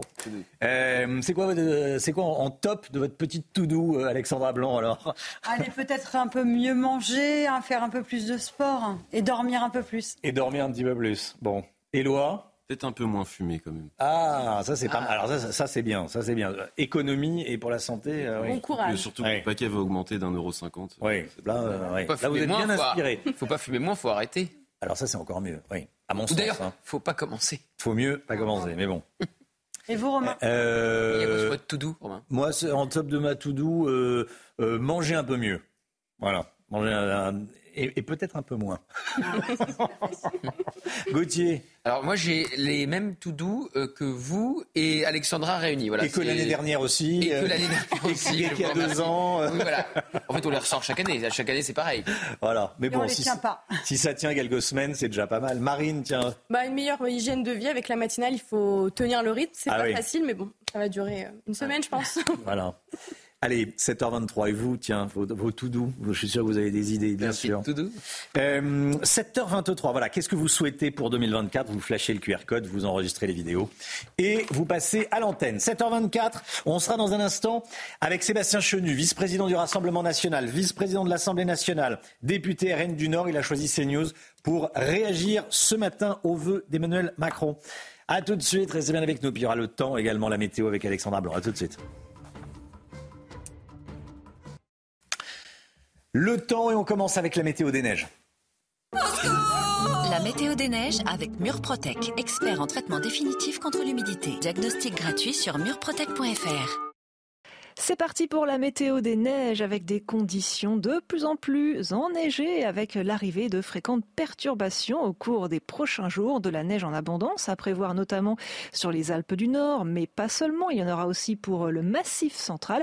Prudence encore une fois avec le risque d'avalanche qui persiste. Les températures ne sont pas basses. Elles restent encore au-dessus des moyennes de saison. Voilà pourquoi nous avons ce risque d'avalanche qui reste présent de niveau 1, faible, mais quand même là pour la plupart des stations des Alpes du Nord.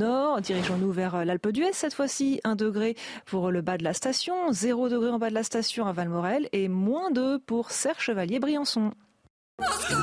C'était la météo des neiges avec Murprotec, expert en traitement définitif contre l'humidité. Diagnostic gratuit sur murprotec.fr. Le temps tout de suite, Alexandra Blanc. La météo avec Groupe Verlaine. Isolation, photovoltaïque et pompe à chaleur pour une rénovation globale. Groupeverlaine.com. La météo, Alexandra, avec ce matin une vigilance pluie sur le Pas-de-Calais. Oui, vigilance pluie sur le Pas-de-Calais, mais également du côté de la Bretagne, sur le Morbihan ou encore sur le Finistère, où l'on attend de fortes précipitations cet après-midi et ce soir, avec localement plusieurs semaines de pluie en seulement quelques heures. On retrouve également des inondations sur le Pas-de-Calais. Ça déborde de nouveau avec ces précipitations tombées depuis hier, localement jusqu'à 40 mm de pluie. On attend l'équivalent de 3 semaines à 1 mois de pluie sur le Pas-de-Calais entre hier et demain. Évidemment, ces pluies arrivent sur des cours d'eau, sur des sols déjà saturés. Et donc, conséquence, le risque de crue est bel et bien présent aujourd'hui. Donc, nouvelle perturbation, temps très agité sur les régions de l'Ouest. Ce matin, on retrouve également un petit peu de neige en montagne et puis du vent. Le vent assez fort, mais qui se calme quand même par rapport à hier. Hier, on a eu la tempête Géraldine et donc, conséquence, on retrouve quelques bonnes rafales de vent, mais c'est quand même beaucoup moins fort qu'hier. Dans l'après-midi, nouvelle perturbation sur le nord-ouest, perturbation très active qui donnera donc de fortes précipitations. Vous le voyez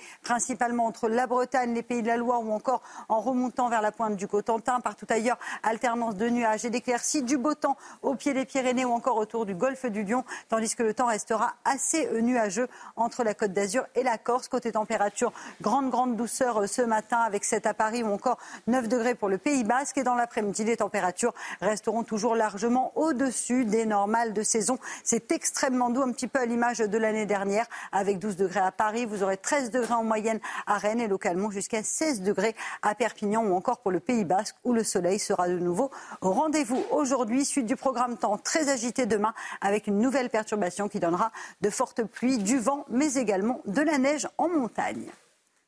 Rejoindre le mouvement de la rénovation énergétique. C'était la météo avec Groupe Verlaine pour devenir franchisé dans les énergies renouvelables. Groupe Verlaine. C'est News, il est 7h29. Merci d'être avec nous. Vous regardez la matinale. Toute l'équipe est là. Bien sûr, les vœux d'Emmanuel Macron hier soir.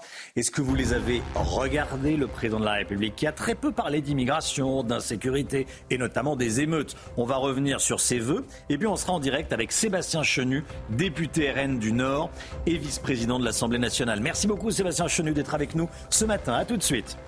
À Bordeaux, des policiers ont été attaqués au mortier d'artifice et des violences ont été signalées dans d'autres villes de France, comme Angers ou encore Tourcoing. On va y revenir et on vous montre les images. Qu'espérez-vous pour 2024 ? Je vous pose la question ce matin. Économie, sécurité, vous allez entendre vos réponses. Et puis ce message de fermeté affiché par le Premier ministre israélien Benjamin Netanyahou hier. La guerre va se poursuivre pendant de longs mois jusqu'à ce que le Hamas soit éliminé et les otages libérés. Passage obligé pour la nouvelle année, les vœux du président de la République. Emmanuel Macron les a présentés hier soir. C'était à suivre sur CNews à partir de 20h. Le chef de l'État qui a déclaré vouloir faire de 2024 une année de détermination pour, je cite, continuer à agir et dans l'intérêt de la nation. Oui, selon ces mots, l'année 2024 doit être celle de l'efficacité et des résultats. Tout ce qu'il faut retenir avec Juliette Sadat. C'est depuis les jardins de l'Élysée que le président s'est exprimé. Emmanuel Macron a présenté à ses concitoyens les différents défis à relever pour 2024. Nous nous engagerons l'année prochaine dans des grands chantiers de pointe, du nucléaire à l'intelligence artificielle ou au transport.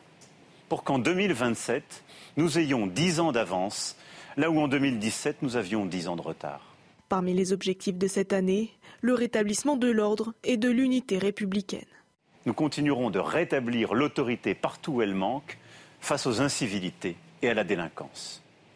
En matière d'immigration, la loi votée en décembre, comme l'accord conclu au niveau européen, nous donne les instruments nécessaires pour faire mieux respecter les principes de la République. Une année 2024 placée sous le signe de la fierté française, selon les mots du président. 2024 sera, vous l'avez compris, un millésime français. Parce que c'est une fois par décennie que l'on commémore avec cette ampleur notre libération. C'est une fois par siècle que l'on accueille les Jeux Olympiques et Paralympiques. Et c'est une fois par millénaire que l'on rebâtit une cathédrale. Emmanuel Macron a également remercié sa première ministre Elisabeth Borne et son gouvernement, alors même que les rumeurs de remaniement circulent depuis quelques semaines. Voilà, nous sommes en direct avec Sébastien Chenu. Bonjour Sébastien Chenu. Bonjour et bonne année à tous. Très bonne année à vous également. Emmanuel Macron, je vais poser une petite question à Gauthier Le Bret qui est avec nous. Emmanuel Macron a survolé de nombreux sujets. et il a presque oublié les 4 I. Hein, c'est ce qu'on se disait ce matin. C'est quoi ces 4 I? Parfois, il a cité le mot qui commence en I, mais effectivement, il n'est pas allé plus loin. Les 4 I, c'est inflation, immigration. Alors ça, il l'a cité sur le projet de loi qui a été adopté juste avant Noël. Insécurité, et c'est vrai que là, il parle de choc d'autorité, mais enfin bon, il oublie simplement d'évoquer les émeutes qui pendant 2 semaines ont ravagé une partie du pays. Et puis, islamisme, il y a eu des nouvelles victimes françaises, évidemment, l'année dernière, de l'islamisme. On pense notamment, évidemment, à Dominique Bernard. Sébastien Chenu, vous avez regardé les vœux, évidemment, du président de la République. Qu'est-ce que vous en avez pensé ? Ce qui est bien avec Emmanuel Macron, c'est même lorsqu'on n'attend pas grand-chose de lui, on réussit à être déçu. Moi, j'ai trouvé que le président de la République avait fait preuve d'une véritable désinvolture, en fait, dans ses vœux. D'abord, désinvolture avec l'image de la France. Tout le monde se pose la question de savoir pourquoi notre drapeau national se balade au milieu d'une cohorte d'autres drapeaux. Lorsqu'on est président de la République française, eh bien, la France, ce n'est pas un pays parmi d'autres. C'est le pays qu'on représente et pour lequel on a été élu et qu'on doit défendre. Donc sur la forme, il y avait une certaine forme de désinvolture et puis de désinvolture par rapport au sujet qui aujourd'hui mobilise ou interroge les Français ou inquiète les Français. Vous avez parlé des 4 I, mais il n'y a pas eu un mot sur les services publics qui hier, comme aujourd'hui d'ailleurs, travaillent et sont à la peine, ont été malmenés par Emmanuel Macron. Donc oui, Emmanuel Macron est à côté, dans un monde parallèle.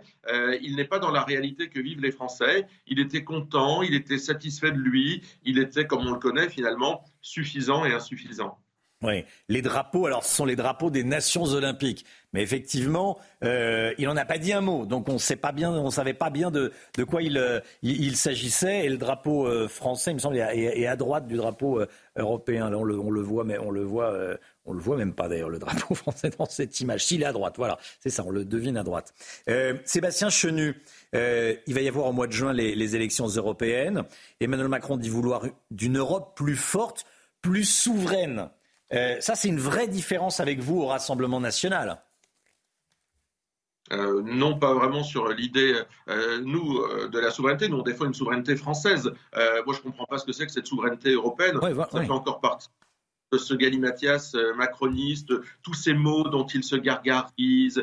On l'a vu encore avec régénération. Enfin, Emmanuel Macron, ça fait 6 ans qu'il nous balade dans un vocabulaire qui ne fait plaisir qu'à lui, mais qui tarde à produire quelques résultats positifs des Français. Moi, je veux bien qu'on mette tout du monde derrière soi. Enfin, ça nous fait une belle jambe quand les chiffres de l'insécurité sont au plus haut, quand l'inflation est particulièrement forte, quand la menace islamiste est particulièrement forte. Alors oui, le 9 juin, heureusement, il y aura des élections européennes qui sont en fait des élections de mi-mandat et qui vont permettre aux Français, s'ils votent pour la liste de Jordan Bardella, ce que nous souhaitons, eh bien d'envoyer un message clair à Emmanuel Macron, qui est de lui dire stop avec les accords de libre-échange qu'on connaît, le pacte de migration qu'on connaît, qui est voté également, qui est imposé par l'Union européenne. Donc oui, ce sera un message fort à pouvoir envoyer le 9 juin. Emmanuel Macron qui a dit également vouloir remettre de l'autorité là où ça manque. Bon, vous attendez de voir, j'imagine. Oui, non, mais ça fait 6 ans qu'Emmanuel Macron est aux manettes. Moi, je vous rappelle qu'il y a 2 ans, Gérald Darmanin nous disait qu'il exécuterait 100% des OQTF, qu'il fermerait tous les points de deal. Je pense que les Français qui se baladent dans leur quartier, dans leur ville et dans leur campagne aujourd'hui savent eux-mêmes compter les points de deal qui fonctionnent. Donc, si vous voulez, ce sont des gens qui nous baladent depuis des années et qui nous démontrent en réalité leur totale incompétence. On nous a fait croire qu'Emmanuel Macron, ses gouvernements et ses équipes étaient des gens très pointus, très astucieux, qui allaient redresser notre pays. Et en fait, est-ce qu'on vit mieux 6 ans après dans la France d'Emmanuel Macron qu'il y a 6 ans? Est-ce qu'on se porte mieux? Est-ce que le chômage qui est en train de remonter? Est-ce que la sécurité? Est-ce que l'immigration? Est-ce que le pouvoir d'achat sont des thématiques dans lesquelles les Français peuvent dire « oui, je vais mieux ». La réalité, c'est que non, notre pays perd du terrain. On le voit également en matière d'éducation, puisque Emmanuel Macron veut parler d'éducation. Eh bien, notre pays a perdu du terrain avec Emmanuel Macron. Notre pays s'est abîmé et Emmanuel Macron se balade avec désinvolture au milieu de tout ça, en disant qu'il est très content et puis en faisant des discours devant tous les drapeaux du monde. Tout ça, je peux vous le dire, nous fait une belle jambe. Sébastien Chenu, le Conseil des ministres de demain a été annulé, reporté. On parle d'un remaniement dans les semaines ou jours qui viennent. Est-ce que vous le réclamez, ce remaniement? Est-ce que vous réclamez une dissolution de l'Assemblée nationale pour rebattre toutes les cartes? Il y a plusieurs choses. Le problème, c'est qu'Emmanuel Macron est bloqué parce qu'il a une majorité relative et qu'il ne l'a pas compris. Donc, il n'a pas cherché à nouer des partenariats avec des mouvements politiques ou à changer ou à faire évoluer sa politique pour pouvoir créer une majorité qui soit un peu plus solide. Et il n'en a fait évidemment qu'à sa tête. Donc, ça donne des situations de blocage telles qu'on l'a vu. Et pour débloquer la situation, on l'a vu aussi d'ailleurs, heureusement qu'il y a le Rassemblement National de temps en temps qui a uniquement l'intérêt général des Français en tête. Donc pour que la situation se débloque, lorsqu'elle est bloquée, il faut retourner au peuple. Et nous, on le dit, retourner vers les Français. Il y a deux solutions. Un référendum sur des questions notamment d'immigration, notamment pour constitutionnaliser le droit des étrangers, pour faire rentrer celui-ci dans notre Constitution. Emmanuel Macron n'en veut pas. Ou bien des législatives anticipées, une dissolution. Nous sommes prêts, nous l'avons toujours dit, si Emmanuel Macron donne la parole aux Français, nous saurons, avec Marine Le Pen, avec Jordan Bardella, proposer aux Français une autre politique qui aura d'autres résultats si on nous fait confiance. Je voudrais vous poser une dernière question, Sébastien Chenu. Regardez les images, si tant est que vous ne les ayez pas encore vues. Images de violence hier soir, notamment à Bordeaux, mais également à Angers ou encore à Nîmes ou Tourcoing, des images de violence, parfois contre des policiers avec des tirs de mortier. On ne peut pas y échapper. Chaque année, à chaque réveillon, il y a des voitures brûlées. Pour l'instant, il y a eu 211 interpellations. Oui, et je veux avoir une pensée évidemment pour nos compatriotes qui se retrouvent dans ces difficultés et pour l'ensemble des forces de l'ordre, mais aussi les soignants, les agents de la fonction publique au sens général qui travaillent ce matin à réparer les dégâts, les agents municipaux. Emmanuel Macron évidemment n'en a pas dit un mot, pas un seul mot hier à tous ces Français qui se lèvent tôt et qui travaillent, à la France qui bosse, mais aussi à la France qui nous protège. Eh bien oui, notre pays est soumis aujourd'hui à cette insécurité permanente, ça s'est dégradé. Il suffit de regarder les chiffres du ministère de l'Intérieur. Ce n'est pas nous qui les analysons ou qui les proposons. La sécurité s'est dégradée dans notre pays sous Emmanuel Macron parce que, là encore, c'est un État qui n'a pas de volonté, qui n'a pas de courage politique. En fait, le macronisme, c'est une lâcheté politique. C'est ce qu'il faut, je crois, retenir aujourd'hui au bilan de tout cela. Merci beaucoup Sébastien Chenu. Je retiens le mot que vous avez utilisé pour qualifier les vœux du président de la République hier soir, la désinvolture d'Emmanuel Macron. Merci Sébastien Chenu d'avoir été en direct avec nous ce matin et bonne année à vous. Voilà, merci d'avoir été disponible pour nous et pour les téléspectateurs de CNews. Regardez ce qui s'est passé hier soir sur les Champs-Élysées à Paris. Les célébrations du Nouvel An se sont déroulées dans le calme, globalement, Marine Sabourin. Oui, environ 800 000 personnes se sont réunies sur les Champs-Élysées pour admirer le traditionnel feu d'artifice, vous pouvez le voir. Puis une vidéo mapping a été projetée quelques minutes avant sur l'Arc de Triomphe avec comme thème principal les Jeux Olympiques. Voilà, le mapping, c'est donc les images diffusées sur un bâtiment. C'est le cas à Lyon pour la Fête des Lumières et là c'était à Paris sur l'Arc de Triomphe, évidemment. Le ministre français des Armées, Sébastien Lecornu, à bord du Dixmude, où sont soignés des civils palestiniens. Le Dixmude, c'est le porte-hélicoptère français qui est ancré dans le port d'Al-Arish, en Égypte, et là où sont soignés des Gazaouis. Oui, selon le ministre des Armées, l'hôpital flottant a permis de sauver de nombreuses vies. On l'écoute, il était au micro d'Harold Hyman. C'est que souvent on récupère des malades qui ont été parfois pas très bien soignés à Gaza, pour les raisons qu'on peut imaginer, qui ont déjà parfois été amputés sur place et qui connaissent des difficultés de suite qui sont absolument épouvantables. Et c'est là où, au fond, la France sauve littéralement des vies et permet effectivement de reconstruire des parcours, quitte même d'ailleurs à faire venir quelques enfants dans les hôpitaux parisiens, ce que nous allons faire, ce que nous avons commencé à faire, ce que nous allons continuer à faire. Des tirs de roquettes ont eu lieu. Depuis la bande de Gaza sur Tel Aviv cette nuit. Oui, les missiles ont été interceptés par le dôme de fer israélien. Les personnes qui célébraient le Nouvel An dans la ville ont dû se réfugier. Les combats dans la bande de Gaza continuent. La guerre va encore durer de longs mois. C'est ce qu'a dit le Premier ministre israélien Benjamin Netanyahou, jusqu'à ce que le Hamas soit éliminé, pour reprendre ses mots. Oui, la pression est toujours très intense pour les soldats de Tsahal. Alors pour les soutenir, les maires se mobilisent depuis le 7 octobre en préparant notamment des repas plusieurs fois par semaine. Leur groupe a été rejoint par de nombreux civils. Les détails avec nos envoyés spéciaux Régine Delfour et Sacha Robin depuis la base militaire d'Ofakim. Regardez. Pas de festivités dans cette base militaire au sud de la bande de Gaza pour le passage de cette nouvelle année civile. Les Mamans d'Israël, c'est un groupe de bénévoles de la ville d'Ashdod qui s'est formé dès le 7 octobre pour venir en aide aux soldats, leur apporter de la nourriture. Ont décidé d'organiser un barbecue sur cette base militaire. Il y a 3 fois par semaine des barbecues qui sont organisés dans différentes bases militaires. L'objectif, c'est d'apporter du soutien et du réconfort aux soldats, et c'est ce que nous ont confié les soldats avec qui nous avons pu échanger, à quel point c'était important d'avoir ces moments. Les bénévoles aussi des Mamans d'Israël nous ont dit aussi à quel point pour eux c'était important de pouvoir participer, d'être solidaires. Alors pour 2024, tous espèrent la libération des 129 otages. En Ukraine, des frappes russes ont fait 1 mort à Odessa, dans le sud de l'Ukraine, et 4 morts à Donetsk, dans l'est du pays. 13 personnes ont été blessées. Oui, Moscou a déclaré hier avoir visé des cibles militaires en représailles à l'attaque qui a fait 24 morts et 108 blessés à Belgorod, en Russie. De son côté, le président ukrainien a promis de ravager les forces russes. Il a assuré que l'armée ukrainienne serait équipée d'1 million de drones en 2024. On l'écoute. L'année prochaine, l'ennemi va subir les ravages de notre production domestique. Nos armes, nos équipements, notre artillerie, nos obus, nos drones et nos salutations navales à l'ennemi, et au moins 1 million de drones FPV ukrainiens. Tout cela, nous l'utiliserons généreusement, sur terre, dans le ciel et bien sûr en mer. Voilà, Qu'est-ce que vous souhaitez pour l'année 2024 ? Je vous pose la question ce matin. Que souhaitez-vous pour 2024 ? Vous flashez le petit QR code qui apparaît à l'écran, même le gros QR code plutôt, et vous enregistrez une petite vidéo. On va les entendre, vos vidéos, dans un instant. Ça sera dans un instant, voilà, sélectionné par Deborah James Madja. Vous allez voir. Restez bien avec nous sur CNews. À tout de suite. C'est News, il est 8h moins le quart. Cette question, je vous la pose depuis le début de la matinale. Qu'est-ce que vous souhaitez pour 2024 ?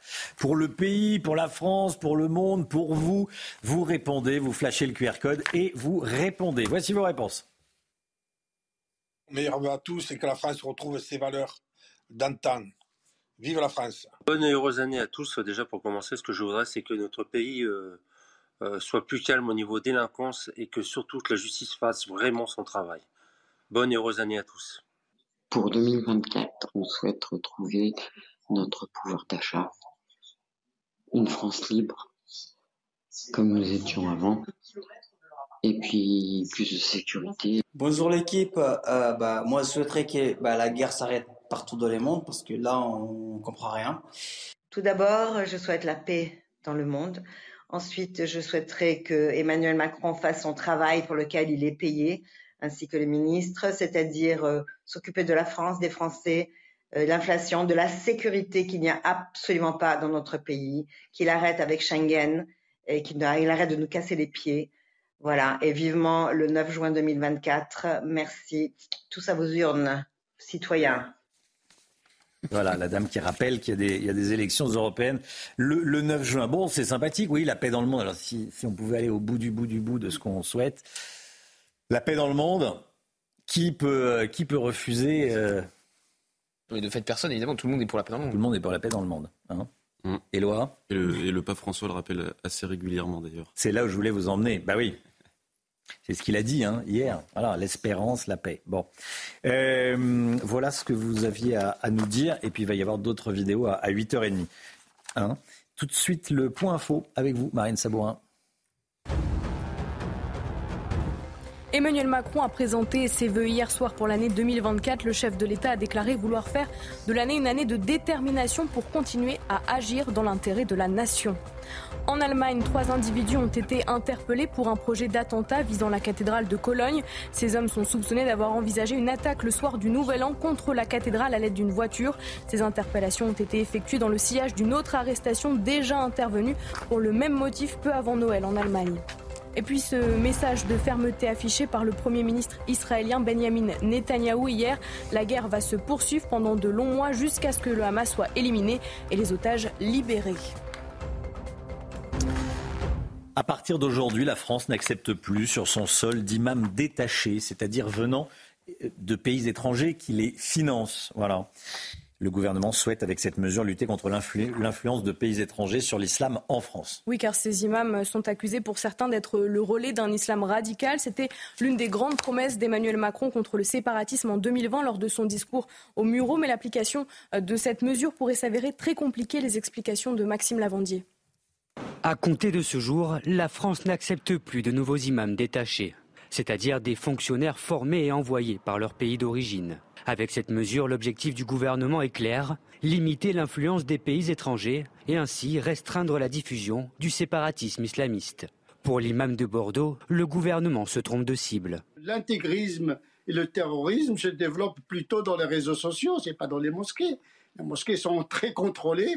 Autre problématique, l'offre et la demande. Le nombre d'imams détachés a déjà diminué ces dernières années. De 300 en 2020, il ne serait plus que 180 à officier dans les mosquées, selon les associations religieuses. La démographie musulmane est à l'image de la démographie française, donc elle est croissante. Donc il y a un besoin. À cela s'ajoute l'absence d'un véritable institut de formation pour assurer le recrutement aux 2900 lieux de culte présents en France. En France, l'État ou les pouvoirs publics n'ont pas à intervenir directement dans les contenus théologiques, dans la formation des imams, dans le sens théologique. Donc c'est ces organisations qui doivent aménager un certain nombre de types d'enseignements qui permettent à ces imams de connaître la société française. Le ministère de l'Intérieur promet d'aider à multiplier le nombre de formations pour les imams sur le sol français, dans le respect de la laïcité. CNews 7h50, merci beaucoup d'être avec nous en ce premier jour de l'année. Très bonne année à vous, voilà, de la part de toute l'équipe. Hein. Très bonne année, voilà. Très belle année. Très bonne année. Bonne bonne chose. Qu'est-ce qu'on se souhaite, voilà, la santé, hein, toujours la pareil, santé hein. En numéro 1 au sommet. Si la santé ne va pas, rien ne va. Hein. Voilà. Enfin, c'est votre côté, c'est votre bon sens. Voilà, hein, exactement, c'est mon côté cartésien. Cartésien, bon. 7h51, restez bien avec nous. Dans un instant, on va revenir sur les vœux du président de la République. Qu'est-ce que vous en avez retenu ? Il n'a pas dit grand-chose, hein. Très honnêtement, le président de la République. On a un peu survolé tous les sujets. Les émeutes, on n'en a pas parlé. Il ne s'est rien passé en juin et en juillet. Et puis on verra les défis, hein, avec vous, Gauthier, dans un instant, les défis qui attendent le président de la République dans les prochains mois, peut-être même dans les prochains jours. On parle d'un remaniement d'ici au 15 janvier. Bon, on en parle avec vous dans un instant. Restez bien sur CNews, surtout à tout de suite. La politique avec vous, Gauthier Le Bret. Emmanuel Macron a donc présenté ses vœux aux Français. Bon, déjà sur la forme de non, vous avez été très nombreux à vous poser la question, mais qu'est-ce que c'est que ces drapeaux qui sont derrière le président de la République ? Ça, c'est la première chose question qu'on s'est posée. Romain, avant la pub, vous disiez qu'est-ce qui restera de cette intervention du chef de l'État ? Voilà ce qui restera. Une image. Emmanuel Macron avait...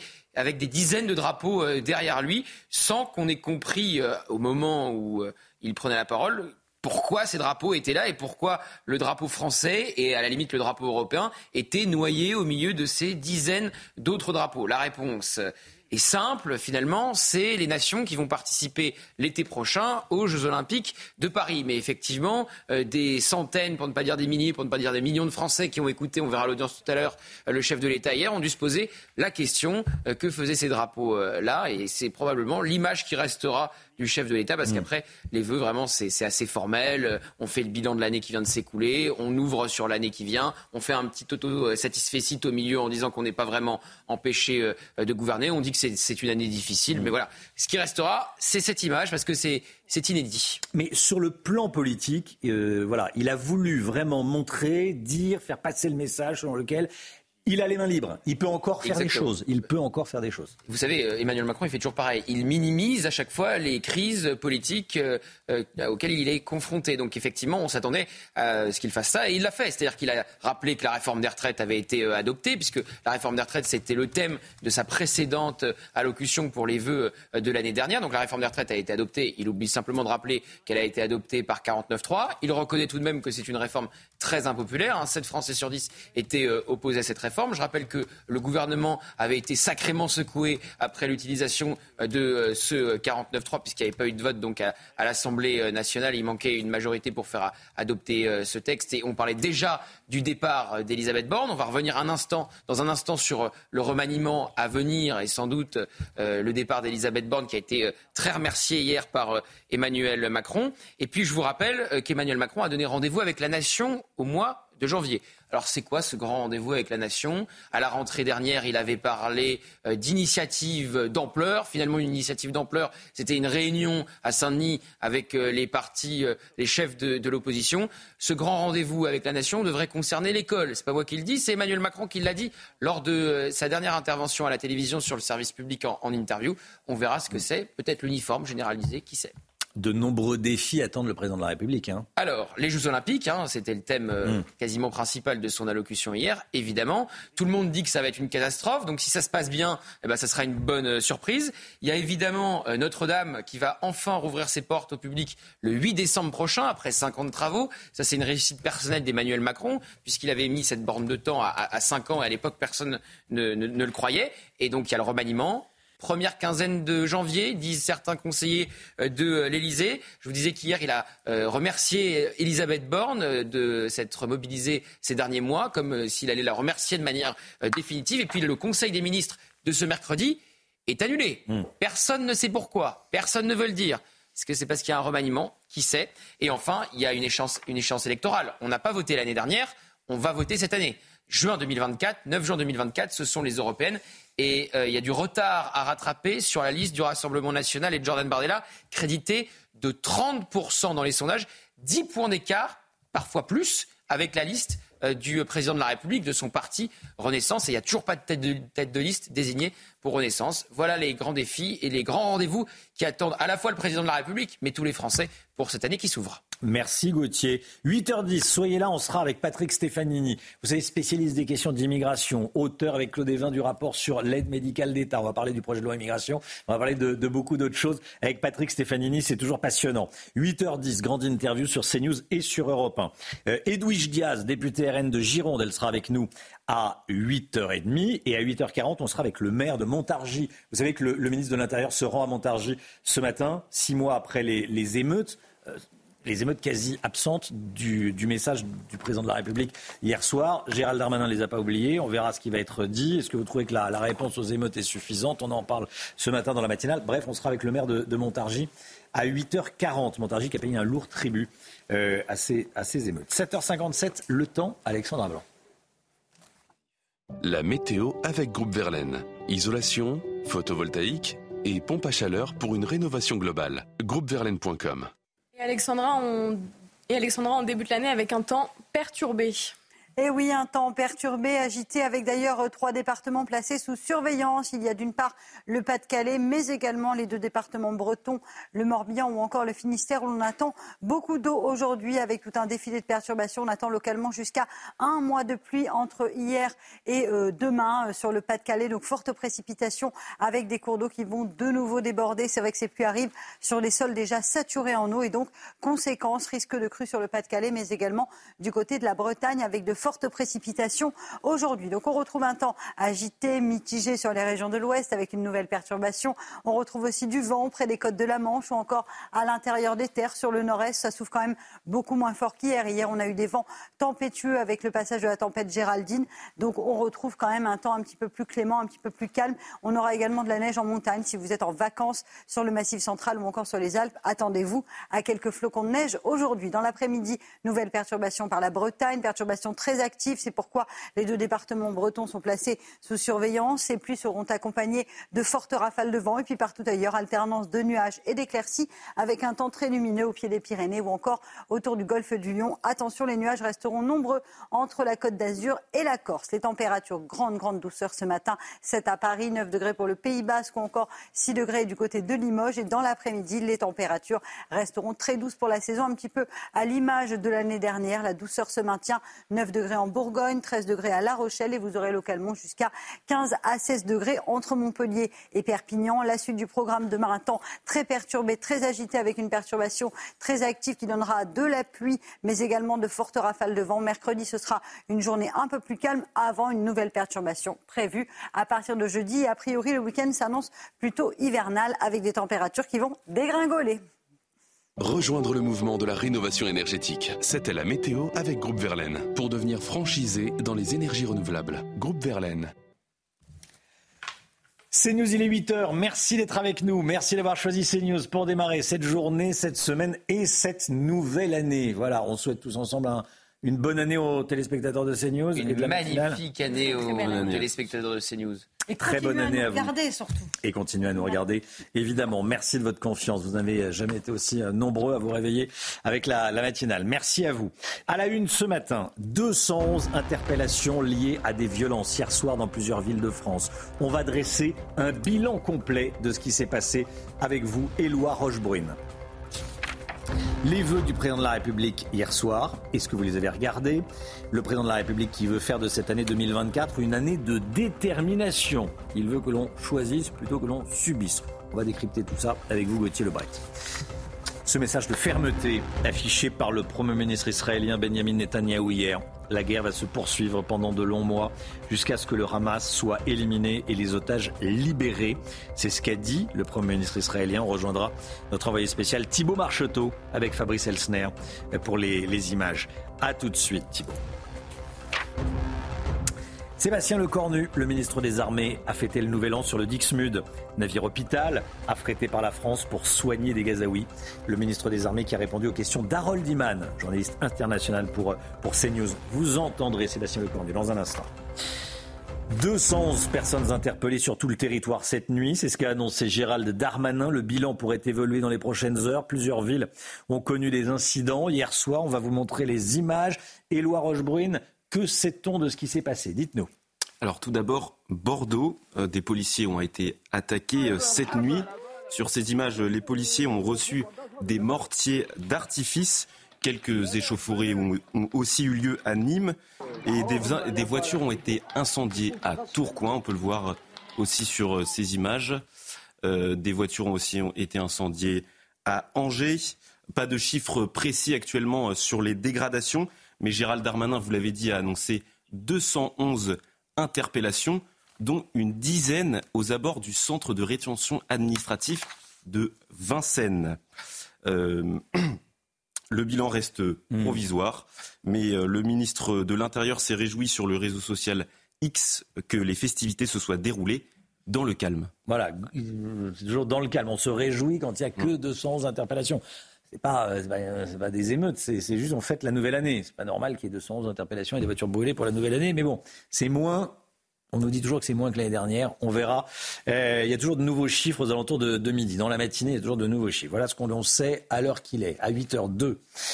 À Paris, les célébrations du Nouvel An se sont déroulées globalement dans le calme. Je voudrais vous montrer quand même les images des Champs-Élysées.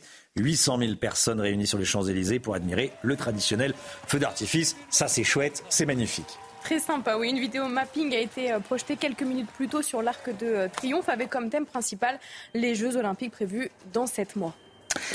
Les vœux d'Emmanuel Macron, on saura à 9h combien il y avait de téléspectateurs devant TF1 et France 2 pour être clair. Et puis ensuite à 11h, on ajoutera les chaînes infos. On les a suivis sur CNews, évidemment. Qu'est-ce qu'il faut en retenir, Gauthier Le Bret ? Qu'est-ce qu'on en retient de ces vœux ? Ah, si vous voulez en retenir quelque chose, c'est l'image avec les drapeaux, oui. Les dizaines de drapeaux derrière lui.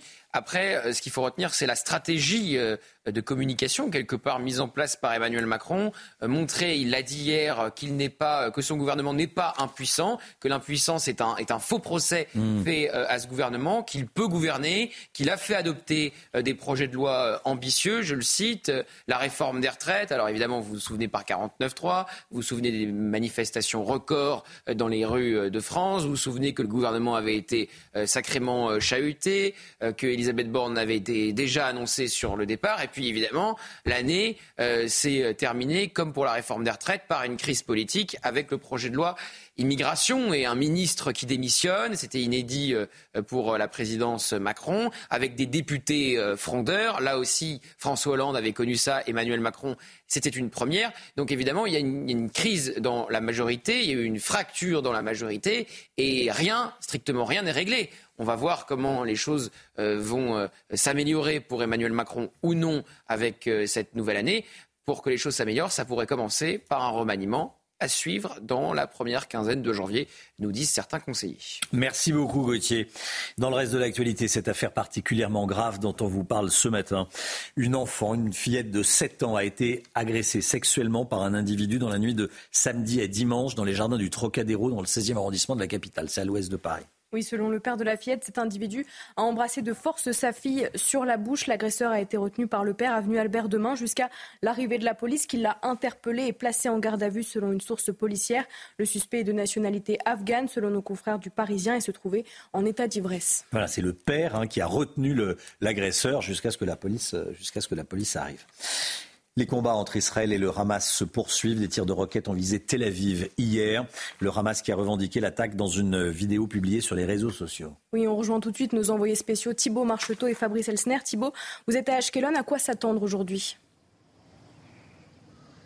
Eh bien, écoutez Marine, on peut s'attendre aujourd'hui à des combats encore particulièrement intenses partout dans la bande de Gaza et même si c'est le premier jour de l'année 2024, les troupes au sol continuent de progresser mais il y a une importante relève qui va être réalisée en ce début d'année et vous le voyez sur ces images de Fabrice Elsner, il y a toute cette logistique qui se met en place avec ces troupes qui transfèrent des vivres mais aussi beaucoup de munitions. Les personnes que vous voyez sur ces images, elles vont rentrer dans Gaza. C'est l'unité qui prend la relève donc qui était en formation ou encore en permission ces dernières semaines. Vous voyez à l'opposé, on voit toutes ces bagages et ces équipements qui ont été perçus donc par ces soldats qui vont rentrer des équipements tout neufs. On a l'habitude de voir des soldats très poussiéreux parce que vous pouvez vous imaginer qu'à l'intérieur de la bande de Gaza, il y a énormément de poussière.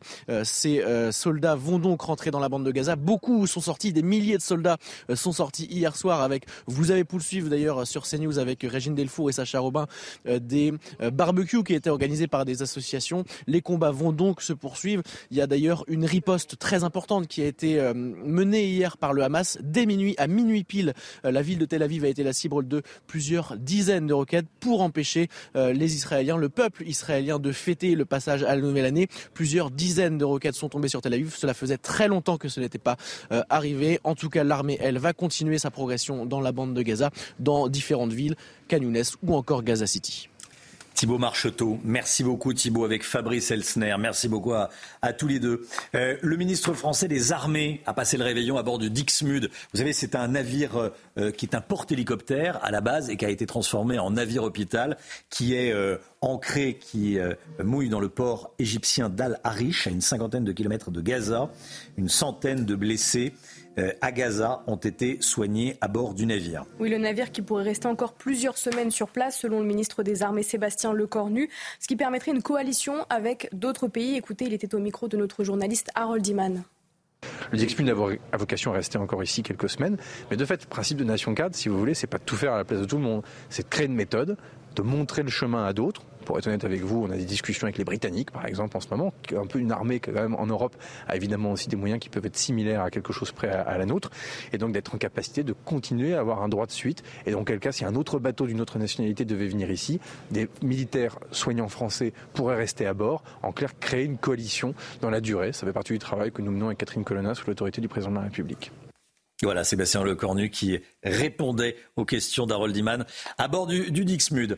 Il est 8h08, on vous pose la question ce matin sur CNews.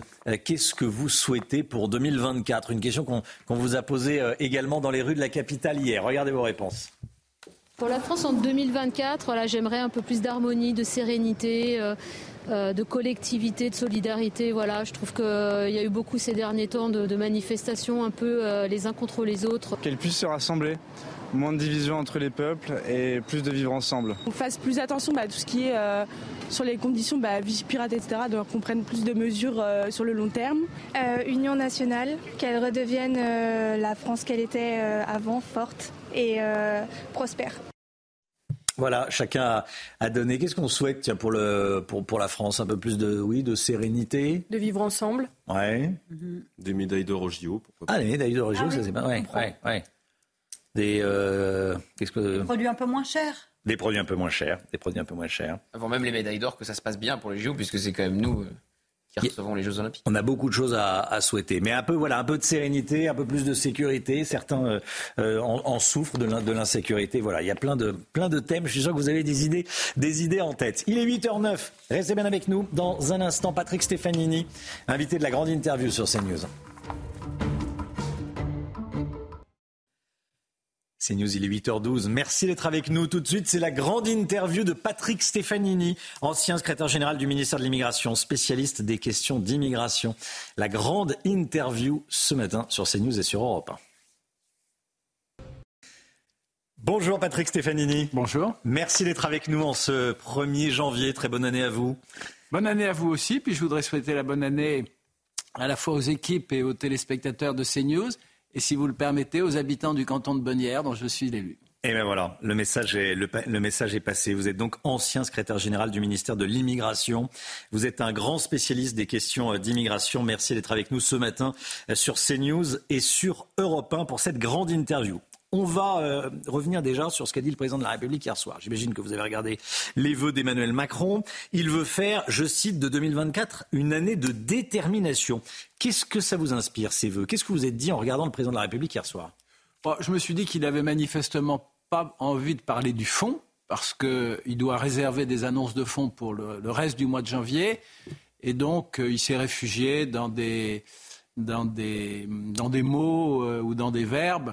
Détermination, résultat, efficacité, qui peuvent être employés, si j'ose dire, sur tous les champs possibles, mais qui ne disent rien de ses intentions sur le fond. Et puis, je l'ai trouvé bien optimiste sur un certain nombre de sujets. Je l'ai trouvé bien optimiste sur l'emploi, alors que l'Allemagne, notre principal partenaire économique, est en récession, alors qu'en France, le secteur du bâtiment connaît une crise sans précédent, avec une baisse de 25% des permis de construire l'année dernière. C'est la dernière statistique qui est tombée hier ou avant-hier. Donc bien optimiste sur l'emploi, bien optimiste sur l'innovation et la recherche, avec une formule qui, à mon avis, a suscité pas mal de questions.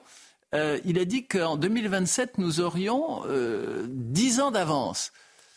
Alors je ne sais pas si on aura 10 ans d'avance sur le nucléaire ou sur l'intelligence artificielle, mais apparemment on part de loin. Et en tout cas, pour les ça a suscité beaucoup de questionnements. Pour les habitants du canton de Bonnières, vous voyez, à l'extrême ouest des Yvelines, nous on a essentiellement des problèmes de transport. Et on ne demande pas à être en avance, on demande juste à être, si j'ose dire, à l'heure. On demande juste à ce que ça fonctionne normalement. Et puis il y a un dernier sujet sur lequel j'ai trouvé bien optimiste, c'est l'école. Parce qu'il a dit qu'on avait beaucoup investi dans l'école, tant mieux, mais les Français se souviennent tous qu'on a terminé 2023 avec des résultats catastrophiques au niveau du classement PISA. Alors on a un ministre de l'Éducation nationale qui a beaucoup d'énergie et de dynamisme, qui a l'air de vouloir prendre le taureau par les cornes, mais il faudra juger sur pièce, il faudra juger sur les résultats, et là aussi, hier soir, on est un peu resté sur notre faim. Il y a eu cette question des drapeaux, les drapeaux des Nations Olympiques derrière Emmanuel Macron, qui n'a rien expliqué. Du coup, c'était aussi assez mystérieux, le drapeau français noyé parmi les autres. Qu'est-ce que vous vous êtes dit? Noyé, pas tout à fait, parce qu'il était complètement sur le côté, donc on le voyait bien. Je n'ai pas réalisé, pour ne rien vous cacher, que c'était les drapeaux olympiques. Bah oui, le président ne l'a pas dit. Donc, non, je me suis demandé s'il n'y avait pas des drapeaux de pays européens. Je sais pas. Bon, enfin voilà. Bon. Vous n'avez pas vu un symbole de la France noyé parmi les autres pays. Bon, non. J'ai trouvé le président de la République également silencieux et j'ai trouvé que c'était révélateur sur un certain nombre de sujets. Je l'ai trouvé silencieux sur le problème des émeutes urbaines qui ont marqué notre pays au mois de juin. Le pays à feu et à sang en juin et en juillet dernier. Des délinquants qui ont volé, qui ont pillé, qui ont agressé. D'ailleurs, Gérald Darmanin se rend à Montargis ce matin. Tout à fait. Montargis qui a été particulièrement saccagé. Et puis là, quasiment rien. Non, rien, pas un mot. Comment vous l'expliquez, vous? Je pense que le président de la République se dit que son rôle, c'est d'égrener les bonnes nouvelles. Donc, de ce point de vue-là, l'exercice d'hier soir était parfaitement réussi. Mais, sauf que les Français ne sont pas idiots, ils ont un tantinet de mémoire. Sur le registre de la lucidité, par contre, encore une fois, on est resté sur notre faim. Pas un mot, en effet, sur les émeutes urbaines. Parce que Jusqu'à maintenant, on avait l'habitude de dire que ce qui caractérisait l'évolution de la délinquance en France, c'était l'augmentation des violences aux personnes. Et c'est vrai. Mmh. Et c'est vrai, et c'est très inquiétant. Et ça nourrit le sentiment d'insécurité de beaucoup de nos concitoyens. Mais ce qu'on a constaté aussi, à l'occasion de ces émeutes urbaines de juin, c'est une explosion des violences contre les biens. Et moi, je pense à tous ces maires qui ont été frappés dans leur commune, qui ont vu leur hôtel de ville, leurs écoles, leurs mairies, leurs salles des fêtes détruites par des incendies, pillées, saccagées. Rien hier dans l'allocution du président de la République. Alors, il a rappelé que des moyens nouveaux avaient été dégagés pour les policiers et pour les gendarmes. Je voudrais d'ailleurs profiter de l'occasion qui m'est donnée pour rendre hommage à l'action des policiers et des gendarmes qui, cette nuit encore, ont contribué à assurer la sécurité de nos concitoyens. Alors, ça n'a pas été parfait et vous l'avez dit, il faudra attendre les résultats définitifs dans le courant de la matinée. Mais en tout cas, je voudrais rendre hommage à ces professionnels des forces de l'ordre pour lesquels il n'y a pas de jour de fête, pour lesquels il n'y a pas de nuit de repos, pour lesquels on est en permanence sur le qui-vive au service de la sécurité de nos concitoyens. À chaque événement, il faut mobiliser des milliers, des dizaines de milliers de policiers désormais en France. Le réveillon du 31 fut un temps, vous l'avez connu, je l'ai connu, c'était la fête. Il n'y avait pas besoin de 90 000 policiers mobilisés sur tout le territoire. Qu'est-ce que ça dit du pays, de l'état du pays ? Alors, c'est vrai que ces chiffres sont très impressionnants. Et fond, à la fois on s'en satisfait, à la fois on s'en satisfait et avec ça, je trouve ça le chiffre inquiétant. Oui, on se dit que le ministre de l'Intérieur fait le job puisqu'il a œuvré à cette mobilisation et en même temps on se souvient que ça représente quasiment le tiers des effectifs de police et de gendarmerie qui ont été sur le pont, comme vous le dites, pour une nuit de réveillon. Mais l'année compte 365 jours. Est-ce qu'on est capable de maintenir ce niveau de mobilisation tous les jours ? À l'évidence, non.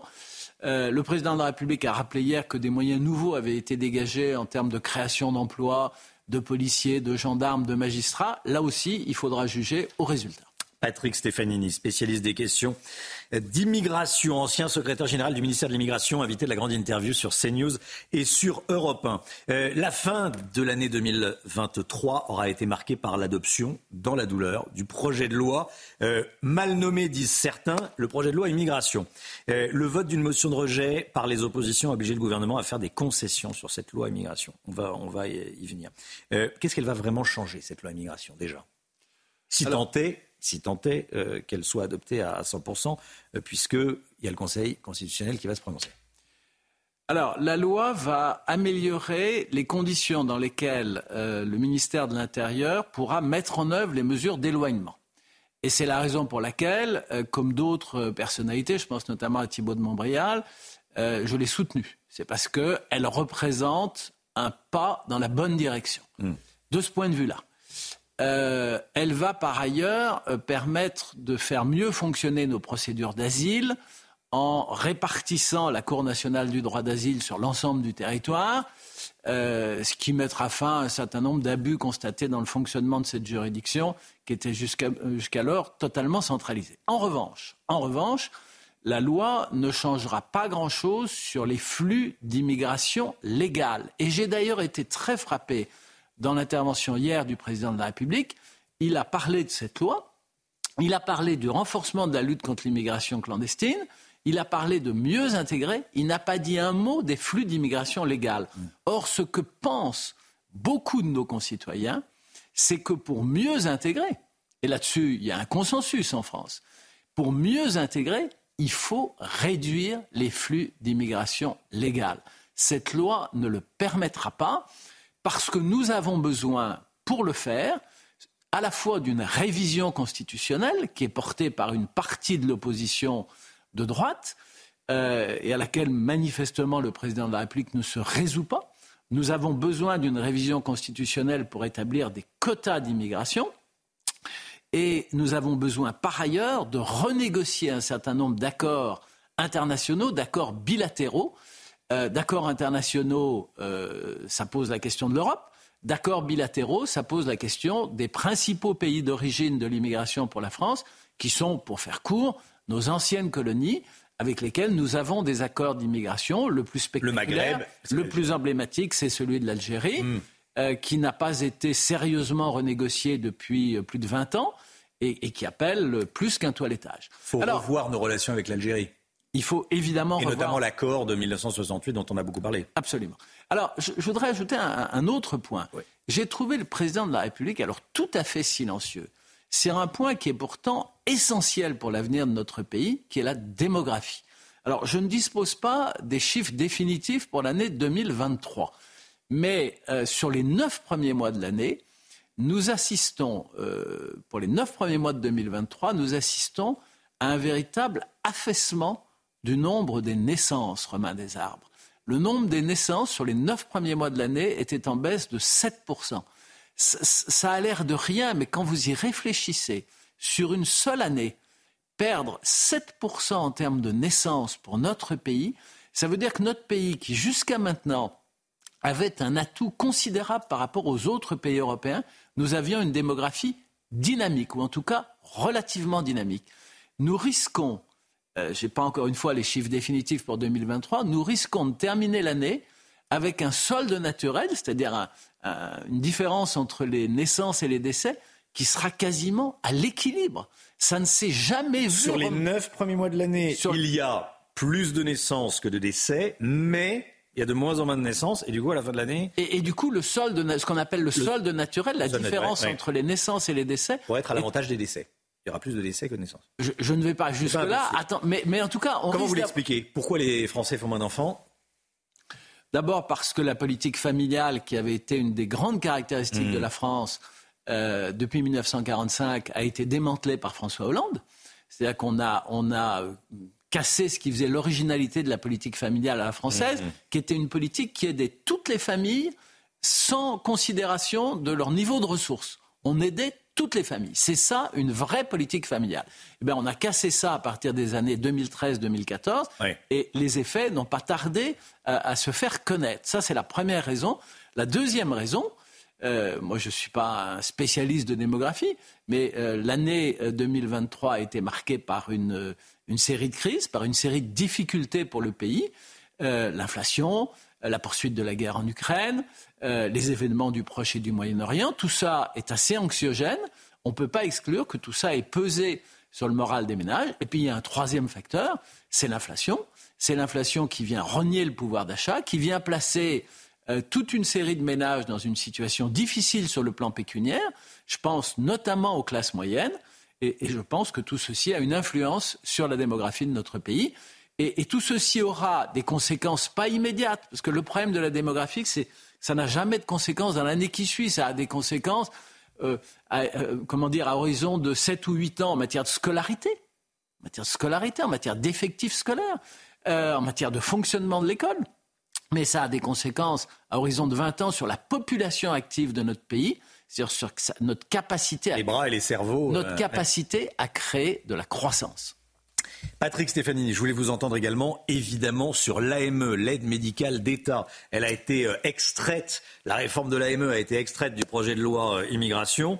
Et maintenant, on va voir ce que nous propose le gouvernement. Bon, vous êtes confiant. Elisabeth Borne a promis qu'il y aurait une réforme de l'AME. Est-ce qu'elle va aller dans votre sens ? Est-ce que ça va être une vraie réforme ou une réformette ? Qu'est-ce que vous voyez venir ? Vous qui avez, je le rappelle, écrit ce rapport avec Claude Moniquet sur l'aide médicale d'État, qui coûte environ 1 milliard d'euros chaque année. Et c'est une aide médicale pour les étrangers en situation irrégulière. Absolument. C'est même la seule aide qui est réservé exclusivement aux étrangers en situation irrégulière, ce qui permet à certains experts de dire que ça permet de mesurer le nombre des clandestins en France. Et il y a de plus en plus de bénéficiaires. On a passé le cap des 400 000 bénéficiaires. Alors, moi, je n'ai pas d'informations particulières sur ce que le gouvernement fera du rapport que nous avons remis avec Claude Moniquet début décembre. J'observe d'ailleurs que le ministre de la Santé, qui était un des commanditaires de ce rapport, a démissionné. Aurélien Rousseau. Oui. Ce que je sais, comme tous les Français, c'est que Madame Borne, dans une lettre adressée au président du Sénat, a promis qu'il y aurait une initiative en la matière. Donc j'imagine, puisque le président du Sénat, c'est le président d'une assemblée législative, une initiative législative. Nous avons fait un certain nombre de propositions. Je ne vais pas rentrer dans le détail, mais certaines sont relativement simples. Par exemple... priver du bénéfice de l'AME les étrangers clandestins qui font l'objet d'une mesure d'éloignement. Ça paraît l'évidence. Clandestins sous OQTF, plus d'AME. Oui, en tout cas au minimum sous OQTF pour menace à l'ordre public. Ce serait le minimum. Il faut revoir la définition des bénéficiaires. Vous avez dit que le nombre des bénéficiaires était en forte hausse. Il se trouve que la définition des bénéficiaires, notamment au plan familial, est particulièrement large pour l'AME. Ce n'est pas le cas pour les autres prestations sociales.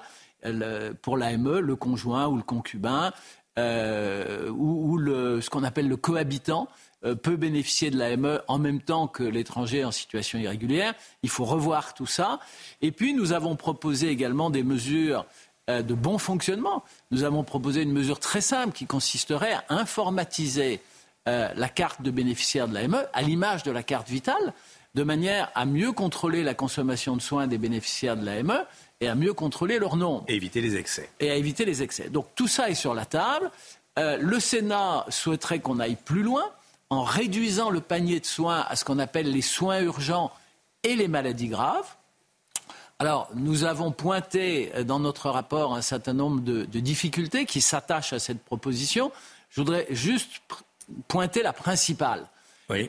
Je vais très vite. Soins urgents ou maladies graves, c'est des notions très subjectives. Au final, qui décidera ? C'est le médecin à l'hôpital qui recevra le clandestin. Merci beaucoup Patrick Stefanini. Merci d'être venu ce matin sur le plateau de la matinale de CNews et merci d'avoir été également en direct sur Europe 1. Voilà, CNews Europe 1, la grande interview de Patrick Stefanini. Bonne journée à vous et à nouveau très bonne année Patrick Stefanini. 8h28. CNews, il est 8h29. Voilà, c'était la grande interview, toujours passionnant. Patrick Stefanini, grand spécialiste des questions d'immigration. On a parlé de tous les sujets qui nous intéressent ce matin, évidemment. Les vœux du président de la République hier soir, je suis sûr que vous les avez regardés ou du coin de l'œil. Vous avez peut-être entendu. Qu'est-ce qu'on en retient ? Assez peu de choses, hein. C'est ce que nous a dit Patrick Stefanini. On était d'accord sur le plateau pour dire qu'il y avait, on n'en retient pas grand-chose, pour tout vous dire. Il n'y a pas eu de grandes annonces. Allez, l'équipe est là. On est avec Marine Sabourin. On est avec Gauthier Le Bret, qui a son regard gourmand, hein, l'actualité politique. Il paraît qu'on a des petits yeux ce matin, nous disent certains téléspectateurs, donc j'essaie de les écarquiller là pour. Ah d'accord, c'est ça. On est avec Alexandra Blanc, bien sûr, et Éloi Rochebrouine. À la une, Gérald Darmanin, en ce moment même, à Montargis, pas à Matignon, à Montargis, dans le Loiret, aux côtés des policiers. Voilà. Le ministre de l'Intérieur qui se rend aux côtés des policiers de Montargis. Montargis qui a payé un lourd tribut lors des émeutes de juin et de juillet dernier. Tanguy Hamon est l'envoyé spécial de CNews sur place. A tout de suite, Tanguy. À Bordeaux, des policiers ont été attaqués au mortier. Des violences ont été signalées dans d'autres villes de France comme Angers et Tourcoing. On sera en direct avec Rudy Mana, qui est porte-parole du syndicat de police Alliance Sud. Bonjour Rudy Mana et à tout de suite. Bonjour. 11 personnes interpellées partout en France, hein, cette nuit. Et puis les vœux d'Emmanuel Macron. Hier soir, le président de la République a très peu parlé d'immigration, d'insécurité, notamment des émeutes. On va revenir sur ses vœux, puis on sera en direct avec Edwige Diaz, députée RN de la Gironde. Mais tout d'abord, on va partir à Montargis, hein, Marine. Oui, tout à fait, où nous retrouvons nos équipes Tanguy Hamon et Charles Baget. Depuis quelques instants, eh bien, Gérald Darmanin est aux côtés des policiers pour faire un point sur la soirée. Comment s'est passée la soirée hier soir, Tanguy ? Eh bien, la soirée semble avoir été globalement plutôt calme pour les forces de l'ordre. C'est en tout cas les premières indications qui nous remontent.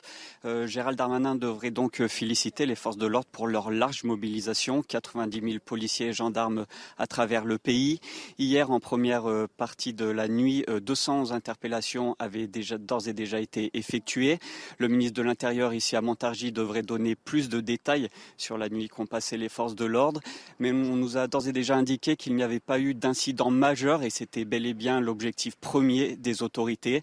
Gérald Darmanin devrait donc dresser un bilan positif de la soirée du 31 décembre. Merci beaucoup Tanguy Hamon et dans un instant on sera en direct avec le maire de Montargis, hein.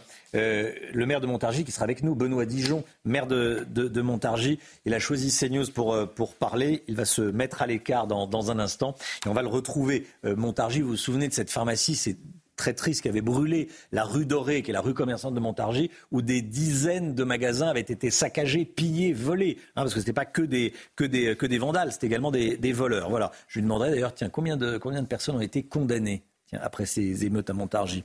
Vous allez voir, vous risquez d'être étonné. Rudy Mana est avec nous, policier. Bonjour Rudy Mana. Bonjour. Très bonne année à vous. Merci d'être en direct avec nous ce matin sur CNews. Merci beaucoup, parce que voilà, être en direct le 1er janvier, voilà, c'est peut-être un petit effort. Merci à vous d'être là, en tout cas. 211 interpellations au total en France. Quelles sont les remontées sur le terrain ? Bah écoutez, déjà, les remontées sur le terrain sont que on a quand même 90 000 collègues qui ont été engagés. Donc, c'est autant de collègues qui n'ont pas passé le réveillon du jour de l'an et leur famille. Une nouvelle fois, on était surengagés. Alors, effectivement, ça ne s'est pas trop mal passé, même si on parle d'un réveillon festif. Et on a quand même 211 interpellations. Il y a des villes qui ont été plus particulièrement touchées. Vous l'avez dit dans votre petit reportage, notamment Bordeaux, qui est devenue une ville qui est beaucoup plus compliqué depuis 2-3 ans. Les collègues de Bordeaux nous font des remontées en ce sens. On a des petites villes où on a eu des petits accrochages, des petites altercations, des jets de mortier d'artifice, mais effectivement, il n'y a pas eu d'incident grave et c'est bien de cela dont il faut aujourd'hui se vanter. La police a fait son boulot, la police a été présente et la police a surtout permis à une grande partie de la population qui, eux, veut passer un réveillon festif de profiter de cette soirée et de faire la fête entre amis ou en famille. C'est bien ça notre rôle. Et pour maîtriser la situation, on va dire, qui a été globalement maîtrisée, ça se trouve on aura d'autres chiffres dans la matinée, et c'est pour ça que je mets des guillemets à globalement maîtriser, il faut quand même 90 000 policiers et gendarmes sur tout le territoire, c'est énorme. Vous l'avez dit, vous l'avez bien dit, on a effectivement 90 000 policiers et gendarmes, c'est absolument gigantesque. Et on ne pourra pas mobiliser autant de policiers toutes les semaines. À chaque fois qu'il y a un événement, c'est pas possible. Je trouve que les policiers, depuis plusieurs années, et notamment dans cette année 2023, ont fait des efforts surhumains. Et moi, j'ai pas peur de dire que les policiers, on s'est surengagés. On a mis de côté parfois nos vies de famille. C'est pour ça que dans la police, il y a autant de divorces d'ailleurs. Donc je pense que là maintenant on a un horizon en 2024 qui est quand même assez chargé, assez compliqué. Vous en avez parlé vous-même tout à l'heure, les Jeux Olympiques arrivent, il va y avoir encore un surengagement des policiers. Je crois que on est au 1er janvier 2024, donc on espère que le ministre va nous faire quand même quelques cadeaux à ces policiers qui s'engagent toute l'année, qui sont présents et qui maintiennent cette digue républicaine et qui permettront aussi à tout ce peuple de France de profiter de ces événements festifs qui parfois en France deviennent des événements qui sont marqués par la violence et par les dégradations de biens publics. Nous, ce qu'on veut, c'est que tout se passe bien, et pour que tout se passe bien, il faut qu'on soit surengagé. Malheureusement, aujourd'hui, on l'a vu encore hier soir. Donc il faut, pour cette nouvelle année, c'est un vœu que je fais auprès de notre ministre de l'Intérieur, qui s'engage aussi pour donner à ces policiers tout ce qu'ils méritent, notamment pour cette année 2024. Une dernière question, Rudy Mana. Je sais que vous êtes syndicaliste, pas homme politique, mais bon, vous auriez aimé qu'Emmanuel Macron parle un petit peu plus des émeutes et de sécurité hier soir ? Écoutez, moi, c'est un vœu que j'avais fait aussi hier matin dans une radio européenne, pour ne pas la citer. Effectivement, moi, je pense que il aurait été bien que le président de la République mette en avant toutes ces fonctions régaliennes de l'État, ces policiers, ces gendarmes, ces pompiers, ces infirmières, ces professeurs, parce que vous savez, l'État aujourd'hui, la nation, elle le tient aussi grâce à ces métiers-là, grâce au surengagement de ces personnes-là. Et je trouve qu'il y en a beaucoup aujourd'hui qui vont travailler avec la boule au ventre. Et c'est pas normal d'aller travailler avec la boule au ventre quand on est prof, quand on est soignant, quand on est flic ou pompier. C'est pas logique. Et je pense qu'il faut vraiment mettre en avant toutes ces fonctions régaliennes de l'État. Je pense que ça doit être une priorité nationale. C'est dommage que le président ne l'ait pas émis comme une priorité nationale, mais je suis sûr que ça viendra assez vite, parce que franchement, on a besoin de toutes ces corporations pour que ce pays vive en liberté et vive dans la bonne humeur. Donc on a besoin de tous ces gens-là. J'espère qu'on sera mis à l'honneur très rapidement. Merci beaucoup Rudy Mana. Merci d'avoir été en direct avec nous ce matin dans la matinale CNews. Très bonne année à vous et très bonne année à tous les policiers de France. Voilà, et aux gendarmes. Merci beaucoup. Merci. Les vœux d'Emmanuel Macron, c'était hier soir, c'était à suivre sur CNews à partir de 20h. Oui, Emmanuel Macron est revenu très brièvement sur le sujet de l'immigration, on l'écoute. En matière d'immigration, la loi votée en décembre, comme l'accord conclu au niveau européen, nous donne les instruments nécessaires pour faire mieux respecter les principes de la République, c'est-à-dire à la fois lutter contre les passeurs et l'immigration clandestine et mieux intégrer ceux qui ont vocation à demeurer sur notre sol. Réfugiés, étudiants, chercheurs, travailleurs. Avant de retrouver Edwige Diaz, députée Rassemblement National de Gironde. Un mot de ce qui a été dit ou pas dit d'ailleurs hier soir par le président de la République. On a une formule depuis ce matin avec vous Gauthier, ce sont les 4 I. Il n'a pas parlé des 4 I. Oui, c'est ce que je vous ai dit ce matin en préparant l'émission. Effectivement, Romain, parfois il a évoqué un des termes, mais il n'est pas allé plus loin que la simple évocation du terme. C'est ce que disait aussi Patrick Stefanini dans votre interview tout à l'heure. Inflation, il évoque le terme, il ne donne pas vraiment les mesures mises en place pour lutter contre la hausse des prix. Immigration, il parle de son projet de loi, mais ça s'arrête là. Insécurité à peine. Je rappelle quand même l'épisode des émeutes qui a lourdement impacté le pays, qui a coûté des dizaines de millions d'euros, qui a détruit des commissariats, des écoles, des mairies. Et puis évidemment l'islamisme qui a fait de nouvelles victimes. On pense bien sûr au professeur Dominique Bernard. Alors, Edwige Diaz est avec nous. Bonjour Madame la députée. Merci pour votre invitation et meilleurs vœux à votre équipe et à vos téléspectateurs. Bonne année à vous également et merci d'être là en ce 1er janvier à 8h38 du matin. Merci beaucoup d'être là. Bon, vous avez regardé le président de la République hier soir. Question très simple, qu'est-ce que vous en avez pensé ? Je me suis demandé de quel pays ce monsieur était-il président, parce qu'il a décrit une situation que je ne reconnais absolument pas.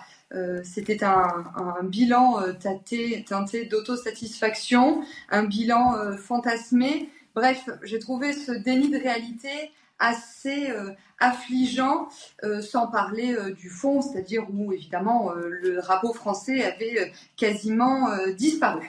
Moi, c'est vrai que je l'ai entendu parler de service public, et c'est vrai que quand on pense service public, on pense à la santé, et moi je pense que ce président de la République a clairement affaibli notre système de santé en fermant des lits, en fermant régulièrement les urgences. Moi, je le vois dans mon département, tous les hôpitaux sont concernés par les fermetures des urgences, que ça soit pour la nuit de la Saint-Sylvestre, que ça soit pour le week-end du 15 août, que ça soit les week-ends pendant les vacances, etc.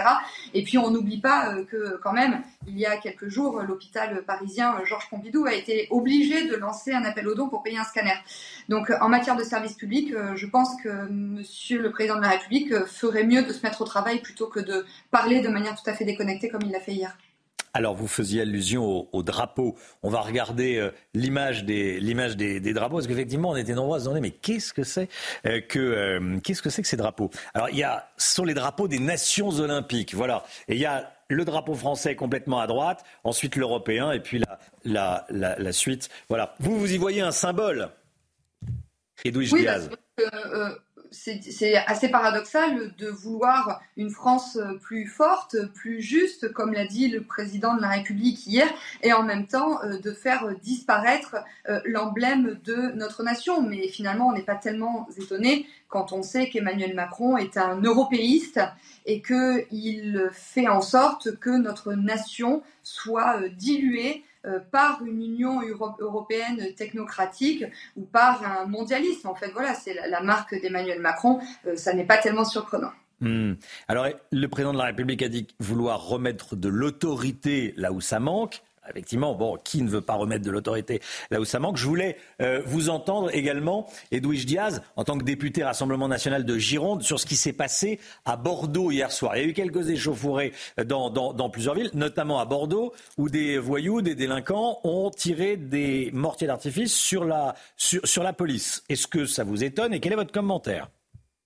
Alors déjà, je voudrais porter à votre connaissance que hier soir, de 20h à 21h, j'avais demandé l'autorisation à la préfecture de Nouvelle-Aquitaine d'accompagner les forces de l'ordre. En fait, je voulais tourner avec les policiers de la BAC, donc faire une sortie terrain qui m'a été refusée et qui m'a été et une alternative m'a été présentée, à savoir être avec les policiers, être avec le déploiement des services de la préfecture de 20h à 21h au commissariat de Bordeaux pour observer le dispositif de sécurisation de la nuit de la Saint-Sylvestre. Et autant vous dire que j'ai été très choquée, puisque dès 20h, des incendies ont eu lieu, c'est-à-dire des racailles ont décidé d'incendier une poubelle, puis il y a eu une propagation à des véhicules, et ensuite les policiers ont été attaqués au mortier. Donc ça a commencé très tôt, ça a commencé vers 20h. Moi, je tiens tout d'abord à rendre hommage aux policiers, aux gendarmes et aux pompiers, bien sûr, et d'une manière générale à tous les représentants du service public, parce que ce matin, eh bien, il y a des agents qui sont là pour nettoyer les rues. Et je voudrais aussi avoir une pensée pour ces riverains, ces honnêtes gens, et d'une manière générale pour tous les contribuables, parce que ça va coûter très cher une fois de plus. Et ce qui m'indigne, c'est que tous les ans, c'est pareil. En fait, le 31 décembre, comme le 14 juillet d'ailleurs, deviennent un rituel et il y a une banalisation de la violence. Moi, j'en veux clairement à Madame la Première ministre qui nous a annoncé il y a 2 mois, souvenez-vous, un grand plan de fermeté pour lutter contre les violences urbaines. Et sauf que ce plan est absolument dénué de mesures coercitives et dissuasives, si bien que ce plan, les racailles des cités, et notamment moi quand j'étais hier à 20h au commissariat de police, ça a commencé à chauffer au niveau du quartier politique de la ville des Aubiers, donc un quartier bien connu dans la région bordelaise. Et bien sûr, les racailles n'ont pas du tout été dissuadées par le plan dit fermeté de Madame Borne. Alors effectivement, Edwige Diaz. Oui. C'est vrai que le président de la République, on n'a pas parlé des émeutes. En tout cas, ça n'a pas été, évoqué. Il n'y a pas eu d'annonce au niveau de ce qui s'est passé, parce qu'il faut quand même se souvenir qu'il y a des soirs où la République est en danger, on peut le dire, quand des commissariats sont attaqués, que les policiers sont barricadés et qu'on appelle la police et qu'elle vient pas, on s'est fait peur, et là, pas un mot, rien. Donc effectivement, on sera dans un instant, normalement, avec le maire de Montargis, puisque Gérald Darmanin se trouve à Montargis. Montargis, c'est une ville qui a, je le répète, payé un lourd tribut, qui a été particulièrement attaquée par les voyous, les délinquants qu'on cassé, qu'on volé. Il y a eu cette pharmacie qui était dans un bâtiment magnifique qui a été brûlée. Ils n'ont rien respecté du tout. Vous estimez, et il y a de nombreux Français qui pensent comme vous, hein, pour être clair, que rien n'a été fait depuis les émeutes. Ah ben, clairement, d'ailleurs, si quelque chose avait été fait, on n'assisterait pas aux scènes auxquelles on a assisté encore hier soir.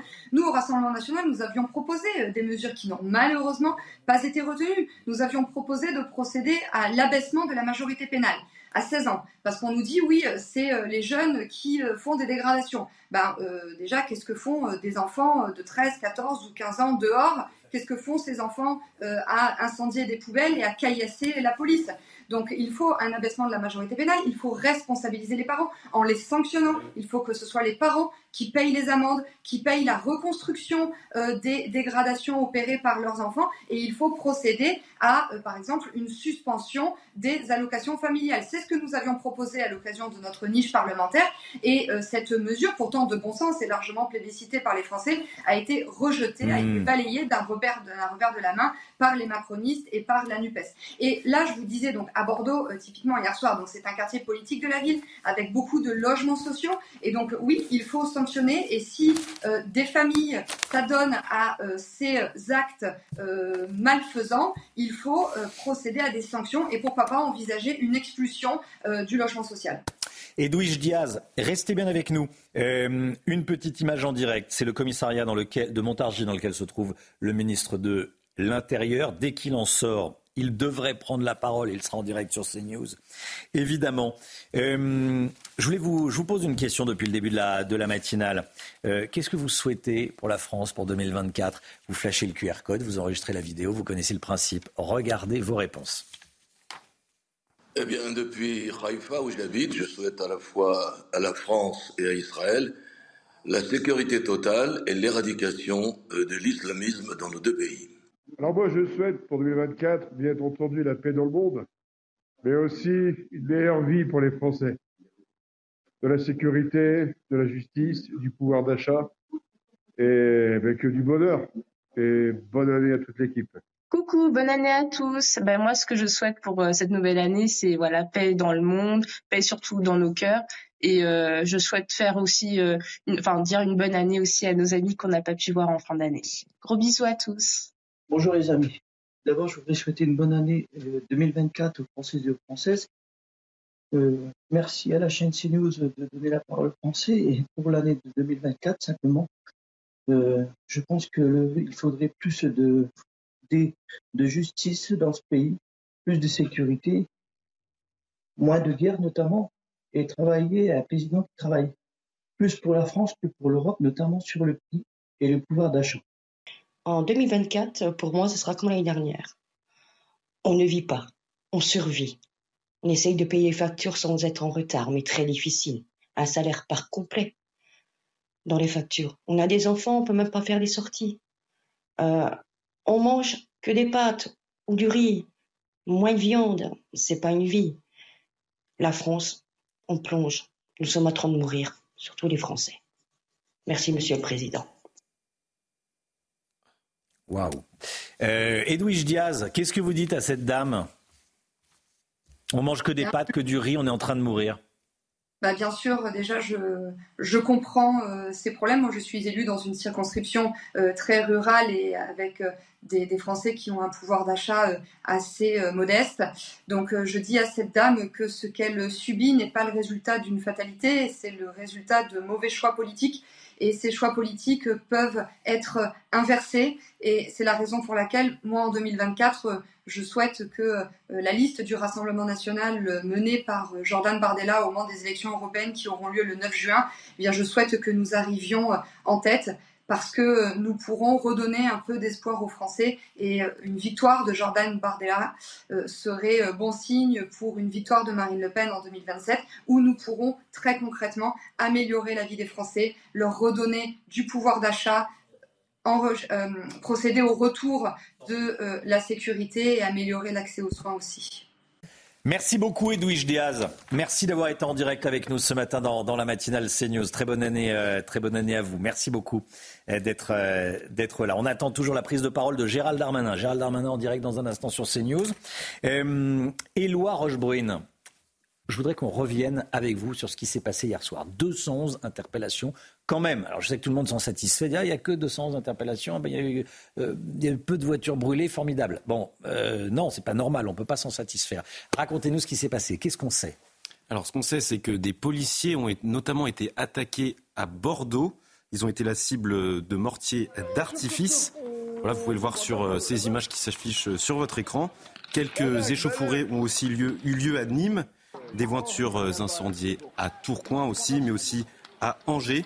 Mais pas de chiffres précis sur l'ampleur des dégradations. Vous l'avez dit, Gérald Darmanin a annoncé 211 interpellations, dont une dizaine aux abords du centre de rétention administratif de Vincennes. Il s'est quand même réjoui que les festivités se soit déroulé dans le calme. Oui, ça c'est très intéressant ce que nous a dit Axel Ronde du syndicat CFTC Police et que vous nous rappelez à l'instant, Éloi, c'est que des militants d'extrême gauche, Gauthier Le Bret, s'en sont pris à des CRA, à des centres de rétention administrative. C'est-à-dire qu'il y a ce qui se passe dans les cités, on l'a vu, on l'a montré, il y a également des militants d'extrême gauche qui ont tenté d'incendier des CRA. Et ce qui est vrai, c'est que chaque année, on a des voitures brûlées. Chaque année, on fait le bilan en disant c'était un peu moins important que l'année dernière. On a quand même mobilisé des dizaines de milliers de policiers, de gendarmes qui n'ont pas pu passer le réveillon en famille. Donc ça montre bien quel dispositif de sécurité faut mettre en place en France pour pouvoir avoir une soirée de réveillon à peu près normal, je dis à peu près normal parce qu'on a quand même eu 211 interpellations. Mais on va tout de même nous dire la nuit a été calme. Non, les images montrent que la nuit n'a pas été calme partout. Il y a une sorte d'habitude qui se crée. Le 31 décembre, c'est normal d'avoir des voitures qui brûlent, c'est normal d'avoir des milliers de policiers sur le terrain, c'est normal d'avoir deux centaines d'interpellations. Donc on s'y fait comme si c'était quelque chose de normal. Vous me direz, à côté des émeutes, c'est rien du tout, effectivement. Tanguy Hamon en direct avec nous depuis Montargis. Tanguy Hamon, Voilà, envoyé spécial de CNews qui est en direct avec nous. Tanguy, le ministre de l'Intérieur est juste derrière vous, hein. Enfin, juste derrière vous, dans le commissariat qui est derrière vous. Oui, exactement. Il est au commissariat de Montargis, une ville qui a été particulièrement touchée lors des émeutes qui avaient fait suite à la mort de Naël, avec des commerces complètement saccagés. 3 d'entre eux se sont même écroulés suite à des incendies. C'est donc une visite symbolique que fait actuellement Gérald Darmanin pour ce 1er janvier. Il est venu saluer les policiers qui étaient sur le terrain cette nuit pour éviter que des émeutiers s'en prennent à nouveau au commerce. Et Gérald Darmanin, l'entourage de Gérald Darmanin, nous a indiqué que la nuit avait été globalement calme sur l'ensemble du pays. Le dispositif d'ampleur, 90 000 policiers et gendarmes à travers le pays, aurait donc fonctionné. Comme vous l'avez dit sur le plateau, il y a quand même eu un peu plus de 200 interpellations suivant les derniers chiffres que l'on nous avait donnés. Ce bilan devrait gonfler avec les mots de Darmanin qui vont suivre. Et le ministre devrait s'exprimer d'ici quelques instants. Voilà, et on l'écoutera en direct, évidemment. Gérald Darmanin, voilà, qui est avec le maire de Montargis. Je voudrais, avant qu'on retrouve le ministre de l'Intérieur, qu'on écoute le ministre des Armées, qui, lui, n'est pas aux côtés des policiers, bien sûr. Il est aux côtés des militaires. Oui, il est à bord du Dixmude où sont soignés des civils palestiniens. Le porte-hélicoptère français est ancré dans le port égyptien d'Al-Arish, une cinquantaine de kilomètres de Gaza. Une centaine de blessés dans les bombardements de Gaza sont soignés à bord de ce navire. Selon le ministre des Armées, l'hôpital flottant a permis de sauver de nombreuses vies. On l'écoute, il était au micro d'Harold Hyman. Souvent, on récupère des malades qui ont été parfois pas très bien soignés à Gaza, pour les raisons qu'on peut imaginer, qui ont déjà parfois été amputés sur place et qui connaissent des difficultés de suite qui sont absolument épouvantables. Et c'est là où, au fond, la France sauve littéralement des vies et permet effectivement de reconstruire des parcours, quitte même d'ailleurs à faire venir quelques enfants dans les hôpitaux parisiens, ce que nous allons faire, ce que nous avons commencé à faire, ce que nous allons continuer à faire. Voilà, le ministre des Armées qui répondait à Harold Hyman et qui a réveillonné aux côtés des militaires. Parce qu'il ne faut pas oublier qu'il y a des militaires qui nous défendent, qui sont en plusieurs points de la planète. C'est important d'y penser. Voilà. Regardons à nouveau cette image. Gérald Darmanin qui est aux côtés des policiers du commissariat de Montargis. Montargis qui a été particulièrement attaqué pendant les émeutes. C'est une ville qui a été très secouée. Voilà.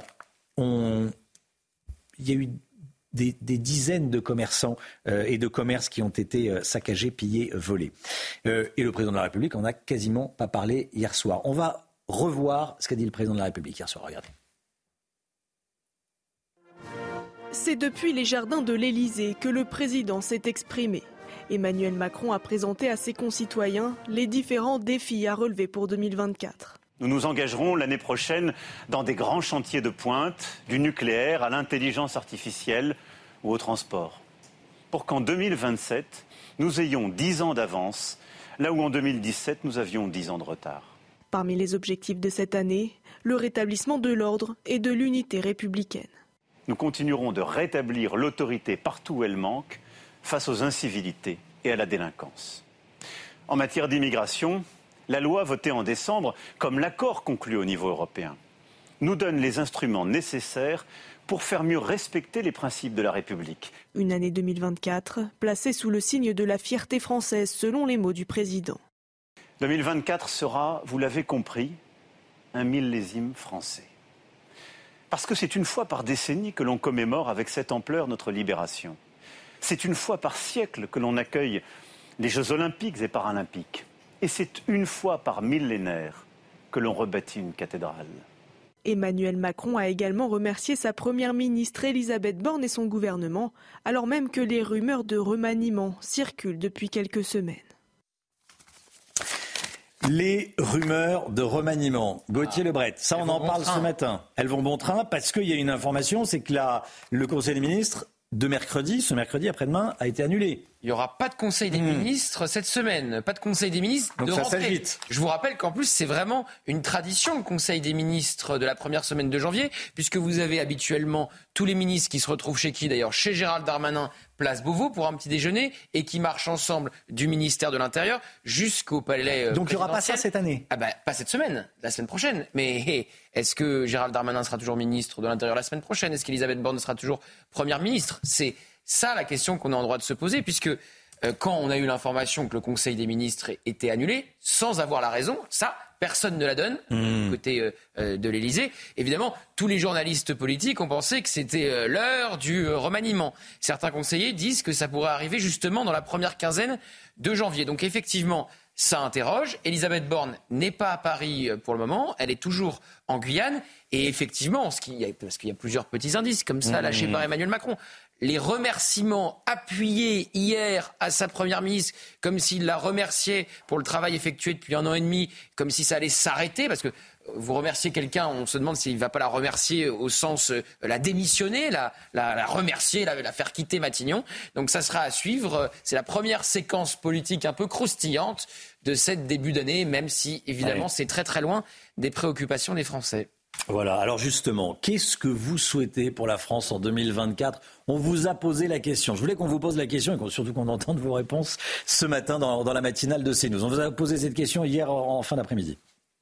Pour la France en 2024, voilà, j'aimerais un peu plus d'harmonie, de sérénité, de collectivité, de solidarité. Voilà, je trouve qu'il y a eu beaucoup ces derniers temps de manifestations un peu les uns contre les autres. Qu'elles puissent se rassembler.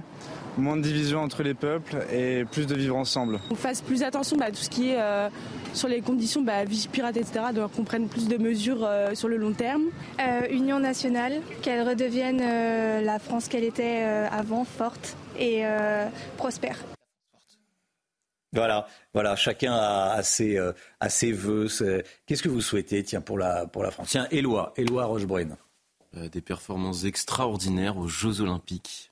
Paris. Ça peut être sympa. Et éviter quelques débordements. Voilà, éviter les débordements, éviter les violences. C'est vrai que si les JO peuvent bien se dérouler et qu'accessoirement on peut décrocher quelques médailles d'or. Une petite victoire en rugby à 7 notamment. Ah, Antoine Dupont. Ah oui, d'accord, vous avez des exigences très très précises. Marine. Plus de pouvoir d'achat, on a entendu dans le Vox Pop à l'heure ce que disait cette femme qui disait on est nombreux à manger plus que des pâtes, plus que du riz parce que ça devient de plus en plus compliqué. Donc voilà, un peu de pouvoir d'achat et des prix moins chers. C'est l'un des, si ce n'est le gros sujet. Effectivement.